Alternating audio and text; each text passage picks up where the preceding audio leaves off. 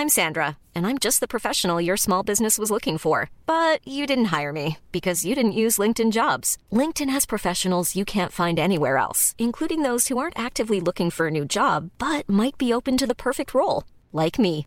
In a given month, over 70% of LinkedIn users don't visit other leading job sites. So if you're not looking on LinkedIn, you'll miss out on great candidates like Sandra. Start hiring professionals like a professional. Post your free job on linkedin.com/people today. Salut. Allez, on, sait- on a des manières différentes de s'exprimer. Ouais, en fait. ok. Bon, Yann. Yann. Yann. Bon, Yannick. C'est parti, round 2. Round 2, c'est parti. Euh, je suis complètement perdu sur le sujet qu'on va aborder aujourd'hui. C'est le but. Je vais t'écouter comme si j'étais. euh, imagine qu'en face de toi, t'as un mélange entre un bonobo et un chimpanzé en fait, et tu vas devoir lui expliquer comment aller sur la lune. Voilà. Non, non, mais toi, t'es là pour poser les bonnes questions. Vas-y. Alors euh, aujourd'hui, du coup, le sujet c'est finances décentralisées, Ethereum, smart contract, C'est euh, NFT. Ouais, et puis ouais, en gros, une nouvelle génération de blockchain. C'est ça. Est-ce qu'on pourrait commencer déjà par expliquer euh, peut-être ce que c'est l'Ethereum? Comment Ouais. est-ce que tu as découvert ça? Ouais, Et euh, puis voilà. Et puis ouais, après, bah, on regarde. ça, ça m'a l'air bien.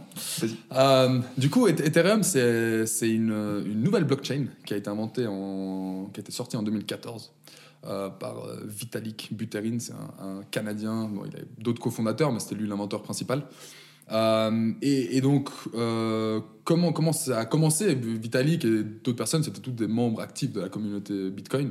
À la base, c'est tous des gens qui viennent tu vois, du monde de- du Bitcoin. Euh, mais c'est tous des gens qui avaient une vision différente et qui voulaient en fait plus de flexibilité et plus de possibilités sur le Bitcoin. Euh, le Bitcoin actuellement, c'est une blockchain où tu peux faire des transactions, tu peux transmettre de la valeur, comme on l'a expliqué euh, dans, dans l'autre épisode. Euh, et entre guillemets, ça s'arrête là. C'est- déjà, c'est déjà énorme, forcément, c'est la révolution. Mais ces mecs-là, qui sont des gens qui viennent du monde de la technologie, ils se sont dit, mais attends, ça serait quand même dommage de s'arrêter là. Là, on peut que transmettre de la valeur. De manière décentralisée. De manière décentralisée, forcément, ouais. Mais est-ce qu'on pourrait pas faire des choses plus puissantes de manière décentralisée? Des, des- des- des actions un peu plus puissantes, plus concrètes? Et ils ont essayé d'abord de faire ça sur le Bitcoin. Ils ont voulu changer un peu le, le Bitcoin, mais ça n'a pas, été ax- enfin, ça, ça a pas été reçu avec, avec, euh, avec enthousiasme, disons, de la communauté existante. Et du coup, bah, ils se sont dit, on va, on va aller créer notre propre truc. Et, et- et une des idées derrière ça, c'est que à cette époque-là, il commençait à y avoir en fait des nouveaux types de projets qui se lançaient, d'autres blockchains. Euh, et, et en fait, quand tu voulais lancer une nouvelle blockchain ou un nouveau projet sur la blockchain, souvent ce que, bah, ce que tu avais besoin de faire, c'était de recréer toute une blockchain. Mais ça veut dire quoi, recréer toute une blockchain? Ça veut, ça veut dire avoir des mineurs aussi qui viennent miner ta blockchain à toi. Ça veut dire Bien des gens qui. c'est- beaucoup de temps, d'argent, Ouais. de sécurité. Il faut juste convaincre les gens. Enfin, c'est quelque chose qui est peut-être réaliste pour des gros nouveaux projets. Ouais. Mais pour plein de petits projets, si toi, tu as envie de lancer un, Ouais. un nouveau petit projet, personne va venir miner ton projet et du coup, tu pas de décentralisation, tu pas de sécurité, ça n'a aucun but. Et donc, l'idée derrière, le, le- derrière Ethereum, c'était de créer une nouvelle génération de blockchain qui allait permettre à des gens de développer des applications décentralisées dessus, tout en profitant de la décentralisation et de la sécurité de l'Ethereum.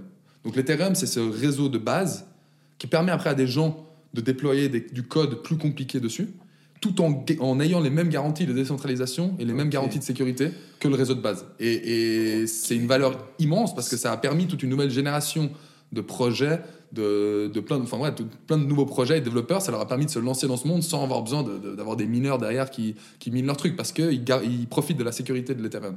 Et donc, très, très basiquement, c'est ça, ça l'Ethereum. Mec, en vrai, je réalise à quel point j'avais, j'avais compris ça, tu vois, mais le fait que tu l'expliques, tu me l'expliques maintenant, je réalise à quel point c'est fort. Ouais, Parce qu'en réalité, c'est comme, c'est pas genre juste, il y a d'un côté le Bitcoin et de l'autre euh, l'Ethereum, c'est genre l'Ethereum qui vient et qui fait la blockchain Ethereum qui vient et qui dit, à partir de maintenant, cette technologie de la blockchain, euh, tout le monde peut y avoir accès facilement. Exactement, exactement. Et, c'est et c'est une révolution et, et ça, ça a tout changé parce qu'on est passé d'un en termes d'activité de, développeurs, de gens qui ont commencé, enfin, qui ont lancé des projets, on est passé de, de quelques personnes qui bossaient sur des projets à, à des, à des dizaines, des centaines de milliers de développeurs. Et tout ça, c'est grâce à, Ethereum. Ouais. Est-ce que tu peux rappeler peut-être euh, ce que c'est l'intérêt de la blockchain du coup? Ouais. Euh, Ouais, ouais, bien sûr, bien sûr. Et je pense que ça, pour l'expliquer, c'est assez intéressant de, de prendre en fait un exemple que bah, justement Vitalik, le, le créateur, il a on lui demande parfois pourquoi il a lancé Ethereum. Lui, il expliquait, c'est un mec qui jouait beaucoup à des jeux vidéo. Euh, et je sais plus quel jeu c'était, mais il y avait un jeu développé par, C'était Call of, mec. par Blizzard, je crois. Ouais, c'était peut-être Call of. Non, mais je crois que c'était plus des trucs de Warcraft. World of Warcraft. Où lui, c'est un mec qui jouait beaucoup à ça et il avait développé ses persos. Il avait des persos très avancés où du coup il a mis beaucoup de temps dedans, euh, beaucoup de son temps et de la valeur émotionnelle aussi. Tu vois, t'as ton perso, il a Ah, plein il de trucs. attaché, il était attaché. Et du jour au lendemain, son perso il a été supprimé. Il a été, il a été supprimé euh, par, par, euh, par les développeurs, par Blizzard. Il y avait eu un truc, ils avaient banni certains gens. Enfin, donc le mec s'était fait enlever un peu un des trucs qui lui tenaient le plus à cœur. Et littéralement, il s'était dit j'ai plus envie d'interagir avec des, des, des protocoles et des, des, des- applications comme ça où on peut se faire. On peut se faire en fait enlever ce qu'on a accumulé depuis très longtemps juste parce qu'une personne le voulait, tu vois, juste parce que quelqu'un a décidé. Moi, je peux rien y faire et j'ai perdu tout cet historique, j'ai perdu tout ce temps que j'ai mis dedans, juste comme ça. Putain. Et, et- et c'est- con, mais lui, il a dit c'est ce moment-là où je me suis dit j'ai envie de, de, de, de- de créer quelque chose de plus puissant. Et donc, pour revenir à Ethereum, bah, en fait, l'idée du coup de pouvoir lancer des applications décentralisées, c'est justement pour, entre guillemets, pas, pas pouvoir avoir ce genre d'événements qui se passent. Et donc, tu peux développer des, des projets et lancer des. Bah, c'est du code en fait, donc des gens peuvent développer des- des- du code, comme toi quand tu développes, euh, tu développes un nouveau site web, tu lances du code. Mhm. Tu, peux, tu peux développer ce qu'on appelle des smart contracts, Mhm. et donc euh, qui, qui, toi tu vas développer euh, du code, tu vas le mettre sur, tu vas le déployer sur Ethereum, et ce code il va plus pouvoir être changé, euh, et il va que évoluer grâce aux gens tu vois qui interagissent avec. Donc, donc toi, mettons, tu joues à un jeu vidéo, tu fais une, une- une certaine transaction, pour, par exemple, ça pourrait donner un peu plus de, de puissance à ton petit perso, tu vois, que tu possèdes dans le jeu. Ouais. Et, et cet état-là, ton perso qui a genre plus 1 de puissance, il est sauvegardé dans, le- dans la blockchain blockchain. Ethereum à ce temps T, et ça va plus ça va plus jamais pouvoir être genre remis en arrière ça. Ça pourra changer dans le futur avec d'autres transactions, d'autres choses, mais en gros, tu as un état qui est euh, un, un state comme on dit en anglais, donc, donc il y a l'état au temps T qui va jamais pouvoir être re- repassé en arrière. Donc euh, pour revenir sur euh, son histoire, euh, son, son chagrin d'amour avec sa monture qui a été supprimée, enfin, c'est de né en fait, c'est trop beau ça. d'une histoire d'amour. D'une histoire d'amour. ouais. En fait l'idée c'est que si euh, on montait, alors ça c'est l'application dans le domaine du jeu vidéo, Ouais. du coup si on montait un jeu vidéo sur la blockchain, Ouais. en fait il n'y a aucun développeur qui pourrait décider de changer les règles d'une manière ou d'une autre. Et Bah, il- de- ouais, exactement. Bah, il pourrait, en tout cas, il pourrait pas supprimer tout ce qui s'est passé dans l'histoire. Après, le développeur, il pourrait décider de faire un upgrade de son smart contract. Tu vois, un nouveau smart contract, genre avec des nouvelles, avec des nouveautés. Ce qui arrive souvent quand les gens développent des, des, des smart contracts. Au bout d'un moment, bah, ils ont une version 2, tu vois. C'est marrant parce que quand tu dis smart contract, on pense à pense pas nécessairement un jeu vidéo en fait, on pense à un contrat, euh, genre Ouais. un contrat de, de bail ou à genre un contrat. Ouais, de- mais ce que ça peut aussi faire. Mais en gros, l'idée, il faut penser très large, il faut penser à du, à du code. Et avec du code, tu peux un peu tout faire, comme on le voit dans le monde actuel. Il y a, y a- il y a tout qui est, y a tout qui est programmé. D'accord. Et donc, tu peux avoir des smart contracts qui sont beaucoup plus basiques, dans le sens où toi et moi, on veut faire un, un- on veut faire un pari, par exemple, décentralisé. Donc, toi et moi, on veut parier sur le résultat d'un match de foot, mais on n'a pas envie de faire confiance à. On se fait pas confiance l'un à l'autre. Ouais. Et Ah, du coup, jamais. au moment T actuel, ce qu'on devrait faire, c'est on devrait donner notre argent les deux à une personne, ou plus que- logiquement, ce que tu fais, c'est que tu vas sur un site de paris en ligne et Mhm. Bien tu sûr. mets ton argent là-bas. Euh, sauf que tu vois, cette personne, on doit lui faire confiance, elle peut se barrer avec la thune. Ouais. Euh, le site internet, il peut faire faillite, il peut disparaître. Il prend des frais. Ah là, avec un smart contract, non. Donc, tu- tu- les deux, on pourrait mettre des fonds dedans. Euh, le smart contract garde ses fonds et à un certain moment donné, selon les règles qui sont définies dans le smart contract, il saura quoi faire avec les fonds. Donc il va, il va peut-être les renvoyer à une certaine adresse selon un événement qui s'est passé. Et, et cette puissance-là, ça permet donc.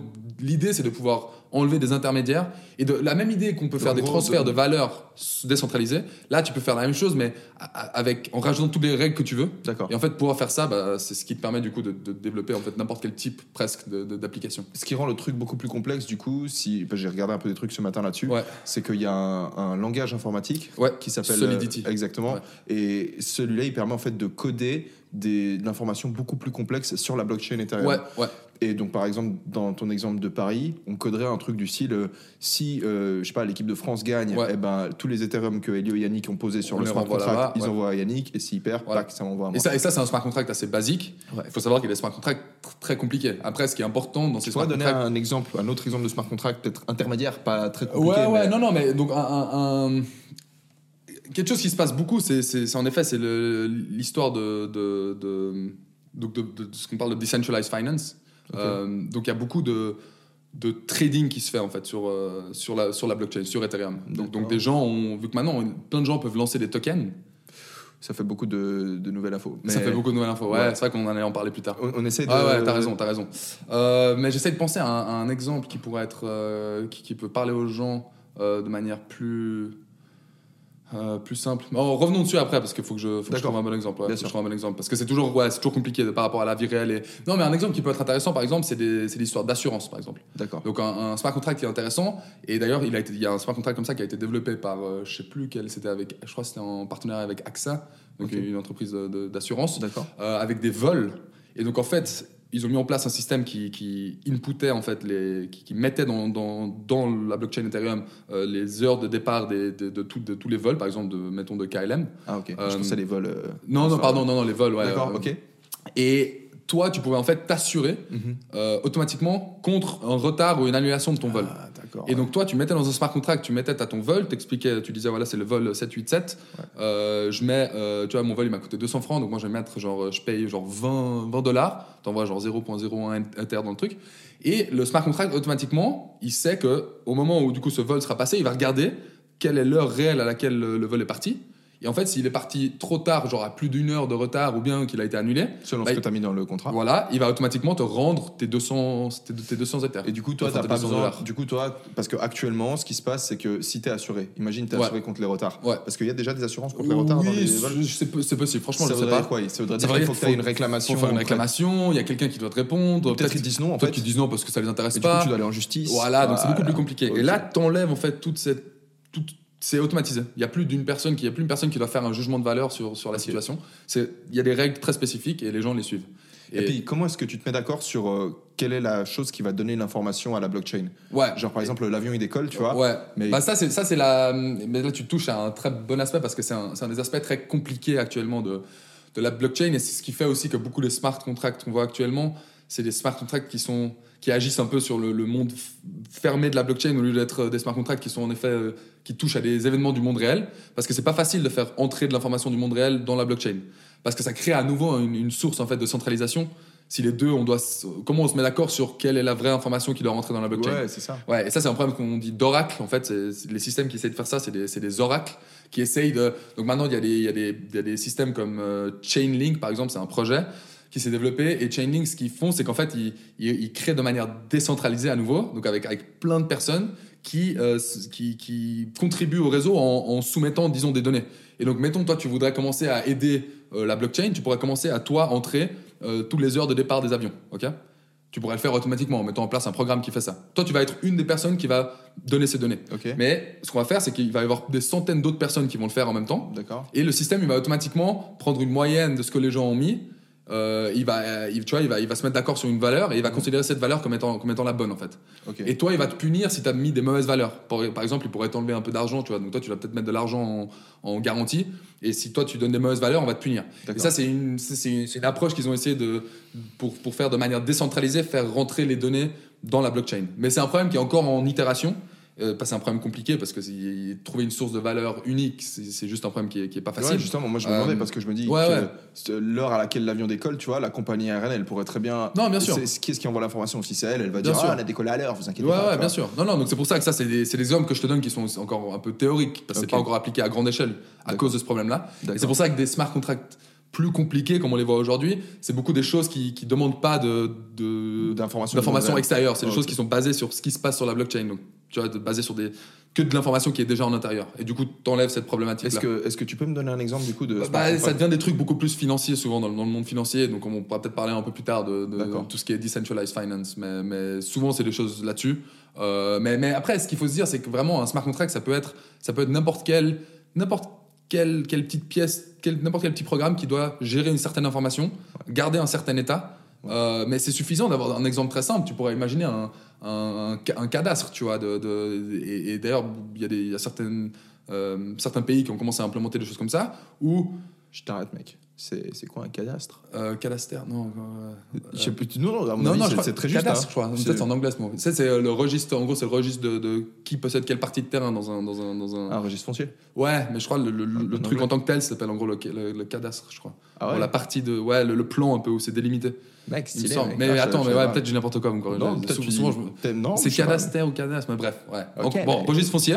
Donc, donc, tu vois, tu peux imaginer un registre foncier sur, le- sur la blockchain. Ouais. Euh, parce que maintenant, le registre foncier actu- actuellement, c'est très compliqué. Tu dois aller au, Faut des notaires. il faut des notaires, faut des trucs. Et là, ce que tu peux t'imaginer, c'est que toi, tu possèdes en gros, une- une- il y a, il y a- il y a un petit smart contract qui gère quelle partie de terre est possédée par quelle personne, Ouais, entre guillemets, ouais, ou, ouais. ou quelle adresse ou quelle personne. Mhm. Euh, et il y a peut-être que le, le- tu vois, y a que la mairie qui peut mettre à jour cette information. Donc le smart contract, il est codé de cette manière-là. Genre, il y a que cette adresse Ethereum spécifique qui a le droit de faire des changements. Et on va dire que cette adresse-là, elle, elle appartient à la mairie. C'est eux qui vont avoir accès à ça. Et nous, on peut tous, par contre, aller voir, vérifier l'information. Et toi, bah, quand, tu fais, quand tu vas vendre ta maison, bah, peut-être que la mairie derrière, elle va, trans, elle va, elle va faire un, un update tu vois, dans le smart contract. Elle va, enfin, envoyer une information, elle va dire ah, le- la pièce numéro 5, elle est passée de Helio euh, à tu vois, euh, Jean-Claude. Mhm, mhm. Et ça, c'est- après, c'est l'information qui, est- qui est stockée, qui est là, et on a tout l'historique qui est gardé à jamais. Mhm. Euh, tu vois, ça peut pas être modifié par une autre personne que, que, que la mairie. D'accord. Euh, et après, potentiellement, ça peut être utilisé après dans d'autres applications sur la blockchain. Toi, tu peux prouver à des gens que tu es bien le propriétaire de la, de la parcelle 5. Mais Parce que, mais, mais actuellement, si par exemple on te demande euh, si tu es propriétaire de telle parcelle, la Ouais. parcelle 5, toi tu le renvoies le, le registre foncier, tu, vas, tu les renvoies vers le Ouais, registre foncier. souvent, tu dois- C'est écrit que c'est toi Ouais, qui ouais, mais tu dois aller au registre foncier, tu dois, tu dois choper une, une sorte de, de papier euh, tu vois, certifié. D'accord. Et je te dis pas que c'est pas possible, mais là où ça devient intéressant, c'est quand tu as l'idée en fait de, de- de composabilité. Et, et c'est là où je pense que Ethereum, ça devient, le, le- le- ça devient en fait infiniment plus puissant. C'est parce que toi, maintenant, tu peux créer un autre smart contract qui va qui combine les smart contracts. En fait, ils sont tous capables de parler entre eux, ces smart contracts. Ah ouais, il parle. Bah, ils parlent tous la même langue, Ok. c'est Solidity. Il tu parle vois. Solidity. Et, et en fait, un, un bon, un- un bon comparatif, c'est pour moi c'est le gros problème de notre monde, de notre monde internet aujourd'hui, c'est que c'est un monde qui est fermé au final. On a quelques grandes boîtes qui sont qui sont ultra puissantes euh, et, et tu peux pas facilement accéder aux informations et tu peux pas faire communiquer les choses facilement. Il y a ce qui s'appelle toi, si tu vas accéder à des données sur Facebook, tu peux y aller à travers, par exemple, ce qui s'appelle une, une API. Euh, Peut-être que certaines personnes ont entendu parler de ce terme, mais c'est en gros des sites, ils mettent en place des API souvent, ce qui permet à des développeurs d'aller automatiquement chercher des données, tu vois, dans, dans un, dans un site. Donc toi, tu peux automatiquement créer un petit programme qui va demander à Facebook, ah, euh, donne-moi toutes les photos pour euh, tel utilisateur, tu vois. Mais ça, c'est au bon vouloir du site. Ils n'ont pas besoin de le faire. Souvent, ils le font pas. tu as besoin d'autorisation, tu as besoin de choses. C'est assez compliqué. Ce qui est incroyable, et, quand, quand tu arrives à bien comprendre ça, c'est vraiment, vraiment illuminant parce que les, smart contracts, ils arrivent tous à, parler entre eux, parce qu'ils, comme on l'a dit, ils parlent la même langue. Et toi, tu peux créer un nouveau smart contract, mettons qui, pour l'histoire d'assurance, toi, tu vas assurer ta maison.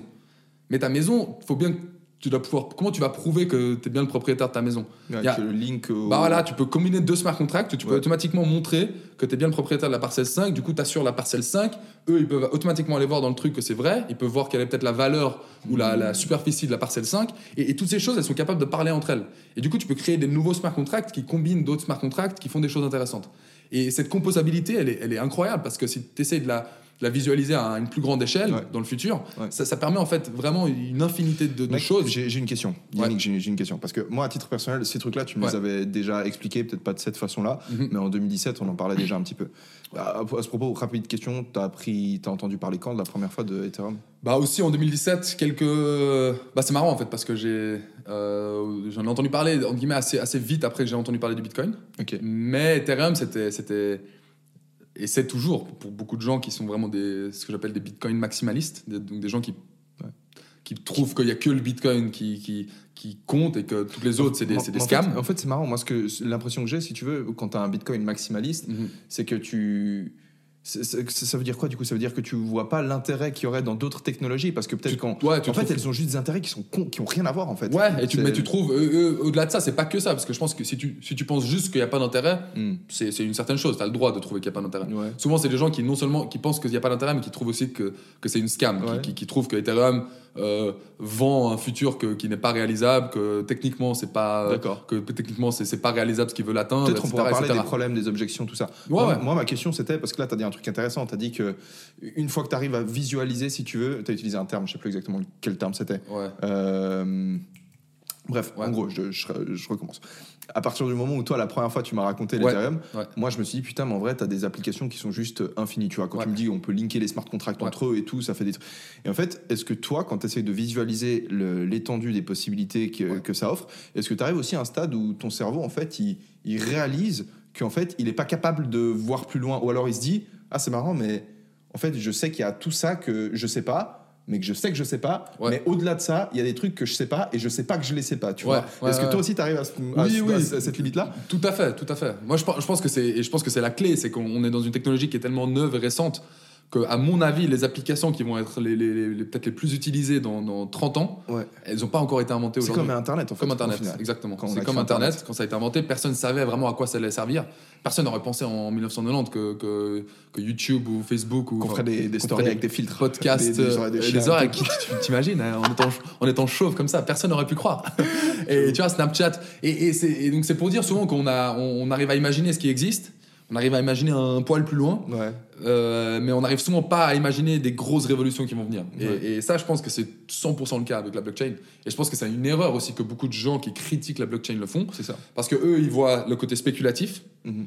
Ils voient la réalité actuelle des applications, ils voient une dissociation entre les deux, qui est tout, tout à fait valable. Moi, je suis d'accord Ouais. avec eux, dans le sens qu'actuellement, il y, a- il y a trop, disons, de spéculation par Bien rapport à, la vraie valeur qui est créée. Mhm. Sauf que c'est trop, euh, euh, comment on dit, short-sighted. C'est c'est des, des gens Bien qui, sûr, qui parce regardent final- trop au court terme. c'est- Cet excès de valeur, quelque part, il représente le potentiel et le, Futur. le potentiel futur. Et, exact. et ce que je te disais l'autre fois, c'est comme Internet. C'est si les gens avaient pu investir en Internet Ouais. fin des années 90, Ouais. vraiment, quand je dis investir en Internet, c'est en Internet même, ce qui n'est pas possible parce que c'était un protocole qui était pas. Tu pouvais pas posséder une partie d'Internet.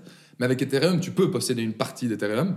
Euh, si les gens avaient pu faire ça avec Internet, ils auraient fait la même chose. On aurait eu une spéculation hallucinante. Et d'ailleurs, on l'a vu dans la- le dot-com bubble des fins des années 90, où tous les investisseurs du monde mettaient des, des- achetaient les, les- les actions de, Des boîtes qui avaient mis euh, juste pets.com dans leur nom. Tous les, en gros, à l'époque, quand tu achetais un site, littéralement, parce qu'il y avait peu de sites dans le monde. Quand tu dis acheter un site, t'as un nom de domaine si toi, t'achetais un nom de domaine, enfin ta boîte s'appelait, genre tu la renommais et t'appelais ça genre jouet.com, les gens euh, payaient, ach- payaient des milliards pour acheter genre, des parts de ta boîte parce que c'était la révolution, tu vois. Tu sais que mon père, il me racontait une histoire euh, l'autre fois quand je vidais le lave-vaisselle. Il me disait, putain, il, il était à Zurich une fois euh, quand. Putain, il y a genre, je sais pas, 15 ans, un truc Ouais, comme ça. ouais. Et puis, euh, il y avait un mec qui était à la soirée qui, euh, qui racontait comment il rachetait des noms de domaine, tu vois. Ouais. Et euh, mon père et un pote à lui, tu vois, il, il le chambrait de ouf, tu vois. Il disait, mais t'es un malade et tout, parce rachetait des noms de domaine pour super cher, tu vois. Ouais. Il disait, c'est marrant parce qu'on s'est vraiment foutu de sa gueule par manque de vision. Ouais. Et, euh, et en fait, ce mec, aujourd'hui, il est en train de. Je sais plus exactement ce qu'il fait, tu vois, mais il est toujours là-dedans. Mais il avait une vision que. Beaucoup plus long terme. Exactement, que les autres avaient pas. Ouais. Putain, et je, je pense que c'est clairement le cas là, et c'est important, je pense, de se d'essayer de comprendre euh, les, implications de base que ça a, la décentralisation. Et je pense que c'est un thème qui est, crucial dans notre monde. euh, de cette idée qu'on peut commencer à avoir des applications comme ça de manière décentralisée qui peuvent devenir intéressantes. Mais je pense que typiquement, un aspect où ça va devenir, qu'on n'arrive pas encore à bien imaginer aujourd'hui, c'est avec l'avènement un peu de, par exemple, des- des voitures autonomes, de ce genre de choses. On va commencer à avoir des choses hyper intéressantes à ce niveau-là. Parce qu'une voiture autonome, elle va non seulement être autonome en termes de conduite, tu vas voir, elle, va devenir autonome en termes de. Ça, c'est ma prédiction, je pense, pendant genre 20 ans, 10 ans. En fait, elle aura ses propres smart contracts qui vont lui permettre de- de- d'interagir avec toi, dans le sens que toi, tu vas la payer. Et du coup, elle, elle aura un smart contract qui va automatiquement ouvrir la porte au moment où toi, tu aurais fait un paiement depuis ton téléphone. Mais elle, après, vu qu'elle aura de l'argent, littéralement, vu qu'elle possédera de l'argent, elle pourra aller directement à la station essence pour se remplir. Et elle pourra commencer à vivre un peu toute seule. Et, ça, c'est quelque chose qui est tout à fait possible dans un monde décentralisé comme ça, où tu peux commencer à avoir ce genre d'application. Et je pense qu'on ne se rend pas encore bien compte de toutes les implications que ça va avoir, mais, mais il y en aura énormément. Et actuellement, c'est vraiment le monde de la finance qui est en train de se faire euh, euh, des- des- des- Révolutionner. ouais, révolutionner. Euh, comme on l'a déjà vu, nous on le voit avec les fintech en ce moment qui sont énormes. On commence tous à utiliser des choses comme Revolut, etc. parce que Ouais. c'est très intéressant. Il se passe la même chose ici parce que je pense que le monde de la finance c'est un monde un peu en- enfin, très vieux où il y a eu très peu d'innovation technologique depuis de longues années. Et ici, ça montre vraiment qu'il y, y a beaucoup de choses à faire. Mais je pense qu'après, ça va, ça va s'agrandir à énormément d'autres choses. Après, c'est aussi important de le dire, j'ai envie de le dire maintenant, c'est qu'il n'y a pas tout qui a besoin d'être décentralisé. Il n'y a pas toutes les applications qui ont besoin d'un token. Il n'y a pas tout qui a besoin d'être sur une blockchain. Il y a même la plupart des choses qui n'ont pas besoin d'être sur une blockchain. Et, et ça, je pense qu'on va devoir passer par des phases où il y a des gens qui vont lancer des. C'est arrivé, c'est- c'est- ça arrive que des gens vont lancer plein de projets avec des choses qui qui n'ont pas besoin d'être décentralisées. Il n'y a pas réellement de valeur ajoutée, en fait. Et en fait, Ça du coup, tu perds même, enfin, tu ça- perds de la valeur parce que tu, tu, tu, tu crées un système plus complexe que ce que ça devrait être. D'accord. Au lieu de juste utiliser une base de données normale, tu utilises euh, une blockchain, ça coûte plus cher, il y a plus de frais, etc. Donc ça n'a pas de sens, mais les gens, ils surfent sur la vague.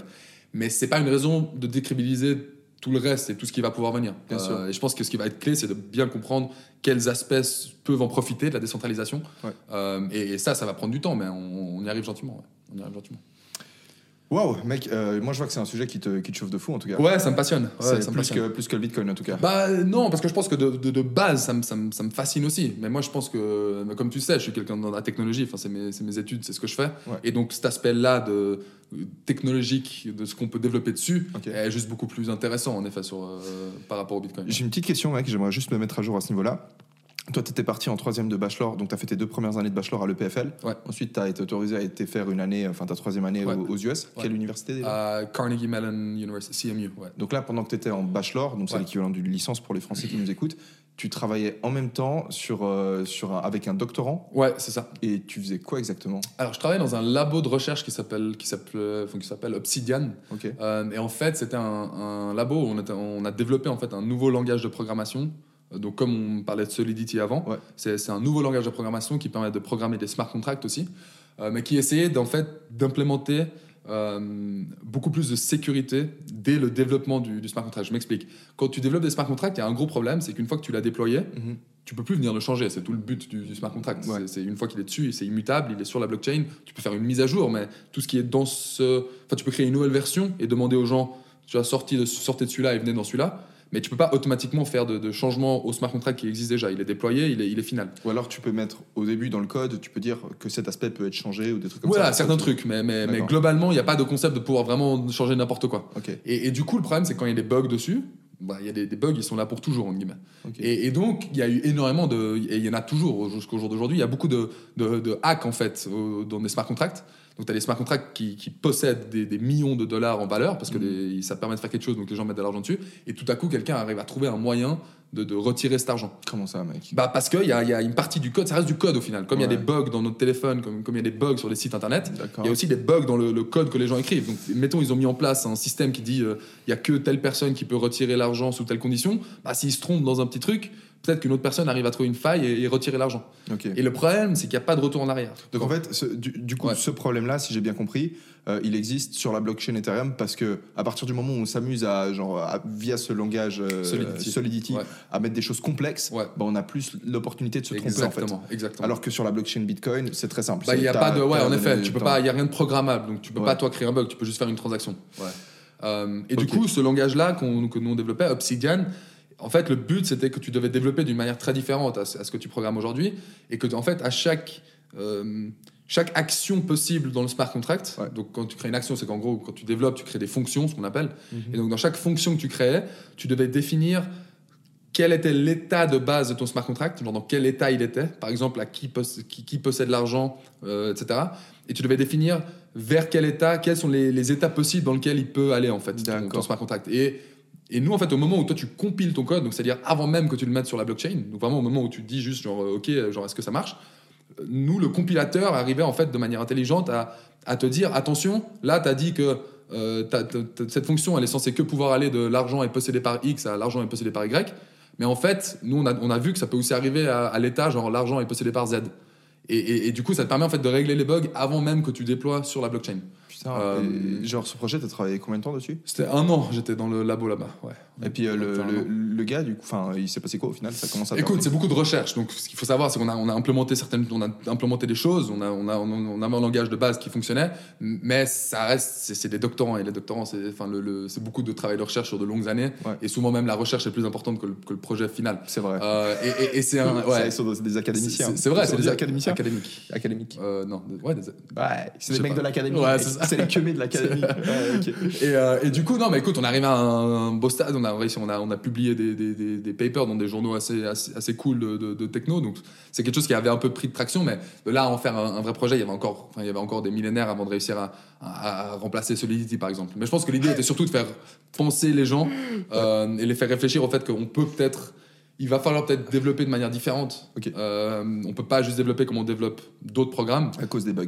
à cause du bug et du fait qu'on peut pas revenir en arrière. D'accord. Euh, donc c'était ça le but et c'était ouais, c'était vraiment intéressant. ouais. Et au bout d'un an, du coup, euh, genre pourquoi t'as arrêté de travailler Euh, bah écoute, parce que j'ai fini mon bachelor, je suis, je suis parti travailler pour, euh, pour Apple et puis je suis sorti de, de, de Puis l'académie. là, tu fais des, tu, tu fais des blockchains chez Apple, mec? Non, non, pas encore. Un jour peut-être. Tu fais quoi exactement déjà chez Apple? Alors, ça dépend. Là, on, là, en ce moment, je peux, je peux pas. je travaille sur, sur plein de projets. On peut pas tout, pas tout dire. Ah, ok, super. Mais Donc euh, il y a l'iPhone. euh, C'est l'iPhone c'est 18, c'est là, l'iPhone ouais. ABC, c'est ça. Ok, bon, alors pour revenir sur Ethereum. euh, du coup, on avait parlé de tout ce qui était smart contract. Ouais. Euh, je t'avais freiné un petit peu quand on a commencé à parler de finances décentralisées. Ouais, Est-ce ouais. que tu penses que c'est le bon moment pour rentrer dedans Ouais, bah écou- écoute, je pense que, euh, je pense de toute façon, il n'y a pas besoin de rentrer en détail. Disons que je pense que c'est, ça, c'est quelque chose aussi aux gens que ça va intéresser cette histoire de commencer à rechercher eux-mêmes. Euh, mais je pense que globalement, l'idée, c'est que Peut-être expliquer parce que tu m'as Ouais. je vois expliquer l'intérêt que les gens auraient à s'intéresser à ça. Pourquoi déjà Ouais. est-ce que c'est intéressant, important pour les gens? Tu as comparé pas mal Ethereum à Internet. Ouais. Euh, J'aimerais peut-être que tu mettes un petit peu l'accent là-dessus. En quoi est-ce qu'aujourd'hui Ethereum est pareil que Internet? Et pourquoi le Bitcoin n'était pas pareil à Internet? Ouais. Bah, bah, euh, L'idée d'Internet, c'est c'est au fond, c'est que c'est un, un- un protocole qui permet aux gens de déployer des- des- du contenu dessus, des sites Internet. Euh, et si tu veux, le, le parallèle, il se dresse au, au- au niveau, enfin, au, même, au même niveau parce que Ethereum est ce protocole qui permet à des gens de déployer des, des, des smart contracts dessus. Euh, donc euh, ça, c'est un niveau très basique de pourquoi il y a un certain parallèle entre les deux. Disons que tu as, Mhm. cette possibilité de, de déployer des choses et ça permet et d'autres personnes sont capables de, de- du coup d'y accéder, d'interagir avec, etc. Donc à ce niveau-là, tu as, une similitude, enfin tu vois, de- Mhm. une similitude qui est assez, qui est assez claire. Euh, après, je pense pour, pour, pour revenir, je pense sur, euh, sur, sur decentralized finance, donc c'est un mot peut-être que vous allez entendre, genre DeFi, les gens parlent, parlent beaucoup de ça. Euh, je pense que c'est intéressant de parler donc, donc comme de cette histoire de, de token. Donc ce que, ce que des gens ont commencé à faire, c'est en effet de lancer du coup leur, leur propre token sur Ethereum, parce que c'est quelque chose que Ethereum permet. Ça, tu, tu peux lancer un token, tu peux l'appeler, euh, tu vois, Heliocoin. Trop bien. Tu peux dire combien il y en a. Et après, tu as un certain smart contract avec, lequel les gens peuvent interagir. Et peut-être que les gens doivent te donner de l'argent pour euh, recevoir une partie euh, des, des- des coins. Et donc ça, c'est ce que les gens ont commencé à faire en 2017, 2016, 2017. Ça s'est beaucoup popularisé, c'est ce terme de ICO. Donc l'ICO, ce que ça voulait dire, c'était Initial Coin Offering. Et l'idée, c'était en fait de faire une levée de fonds comme du, crowdsourcing, comme du crowdfunding, comme ça se faisait à, l'époque sur Internet, comme ça se fait toujours sur Internet.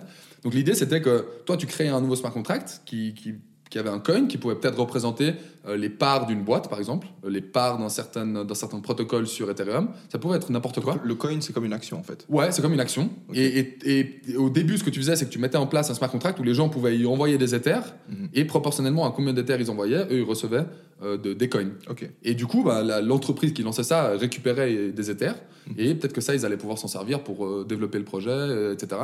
Et toi, tu possédais une partie du, de la boîte Mhm. et avec ces coins, bah, parfois, tu avais de l'utilité directement. Disons que tu pouvais en faire quelque chose dans le protocole. Donc, donc tu vois, euh, mettons, c'était un, c'était un protocole qui permettait de, de- de- de- d'avoir un certain service. Parfois, tu pouvais utiliser directement ce, ce- ce token pour euh, avoir ce service. Et parfois, c'était juste. Ok, donc ça c'est la différence. Parce que ce que je me dis, c'est qu'on aurait pu très bien euh, utiliser la technologie de la blockchain. Ouais. Tu programmes ton, ta nouvelle application dessus, Ouais, ouais. Sur, la, sur la blockchain Ethereum. Et, euh, et ensuite, plutôt que de faire des coins, bah, tu fais ça avec des actions, Ouais. fait, tout simplement. Ouais, alors tu peux, tu peux. Après, ça va un peu à l'encontre de si t'es de toute façon déjà sur la blockchain, autant, autant aller au bout du truc. Mais il y y, a- il y a beaucoup d'avantages. Il y y a des avantages dans. dans... Bah, déjà, ce qu'il faut savoir, c'est que toi, pour toi, investir dans, un- dans une, dans une entreprise aujourd'hui, Ouais. euh, même une start-up, c'est pas quelque chose de facile à faire. Euh, c'est souvent, t'as pas de, tu, tu connais pas, t'as pas le réseau autour de toi qui, qui te met en contact peut-être avec des start-up. Même si on te met en contact avec, peut-être t'as pas le capital suffisant pour en acheter. Euh, parce que tu vois, toi, tu veux peut-être investir quelques, tu vois, 1000, 1000 francs, mais eux, ça les intéresse pas parce qu'ils préfèrent avoir euh, beaucoup de mecs qui, enfin, peu de mecs qui mettent beaucoup d'argent que plein de mecs qui mettent un peu d'argent. Donc, donc souvent, c'est c'est pas, c'est pas, c'est pas utile pour eux. Et donc, cette histoire, cette histoire d'ICO, il y avait un peu cette idée, en tout cas à la base, de ça démocratise l'investissement. Ça démocratise l'investissement parce que n'importe qui peut mettre n'importe quel euh, montant et il reçoit une partie de la boîte. En token. Et voilà, et tu le reçois au tout début de la boîte. Donc c'est comme si tu pouvais investir dans tu vois, Airbnb au moment où ils se lancent. Euh, alors que maintenant, c'est pas, pas possible. Souvent, dans les startups, tu peux que investir dedans au moment où ils arrivent sur le marché, où ils font leur IPO, ils, sont, ils deviennent publics. Et là, tu peux commencer à acheter leurs actions. Mhm. Euh, avant ça, tu peux pas vraiment les acheter. Donc ça, il y a eu un gros entrain de gens, il y avait beaucoup d'ICO. Et il y a des projets avec plein de succès qui sont sortis de ces ICO. C'est quoi comme type de projet qui ont eu du succès? Bah, il y a, y a- y a y a des projets sur. euh, bah, C'était beaucoup de projets de. de de, de, de finance. Bah, alors, il y avait beaucoup de gens, il y avait des gens qui lançaient carrément, qui faisaient du, des ICO pour lancer d'autres blockchains. Donc, il y avait des compétiteurs à Ethereum qui commençaient sur Ethereum, qui, qui levaient des fonds. Putain, des salopes. et après, après, ils allaient se lancer et ils lançaient d'autres blockchains. Ça, il y, en a eu, il y en a eu beaucoup.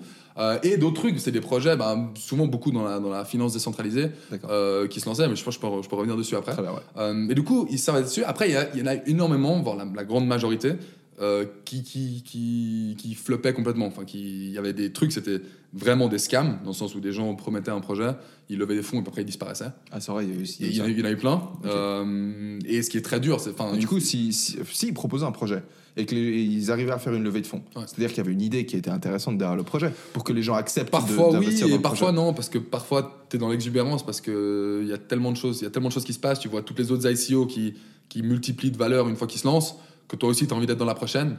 Et du coup, Du coup, tu vas mettre de la thune dans un truc qui est ouais, un les gens, projet qui est pas les nécessairement gens mettent de la thune dans les choses qu'ils comprennent même pas. Ouais. Ça, il y, y a beaucoup. Ouais. Et ils ont commencé à se faire prosécuter beaucoup aux États-Unis Mm. par la SEC là-bas, qui est le. le- le- le- euh, Enfin, c'est le gouvernement américain qui s'occupe du côté de la finance. Ouais. Et eux, ils ont commencé à attaquer un peu en justice, justement, certains de ces projets qui se lançaient. Parce qu'il y a beaucoup de règles aux États-Unis sur comment tu as le droit de lancer un. Quand tu veux faire une levée de fonds, tu dois être. Euh, tu dois, il y a plein de règles à suivre en fait. Tu dois être, enfin, tu dois être accepté par, ça doit être accepté par un, enfin, un certain, une certaine régulation avant. Tu peux pas juste, tu peux pas juste dire aux gens donnez-moi de l'argent, je vais faire un truc et, et je vais vous rendre de l'argent après. Ça c'est illégal de faire ça. Euh, et donc beaucoup de ces projets, ils excluaient les États-Unis de leur de leur levée de fonds parce que c'est souvent les États-Unis qui font le plus, euh, pas qui ont les- le plus de règles à ce.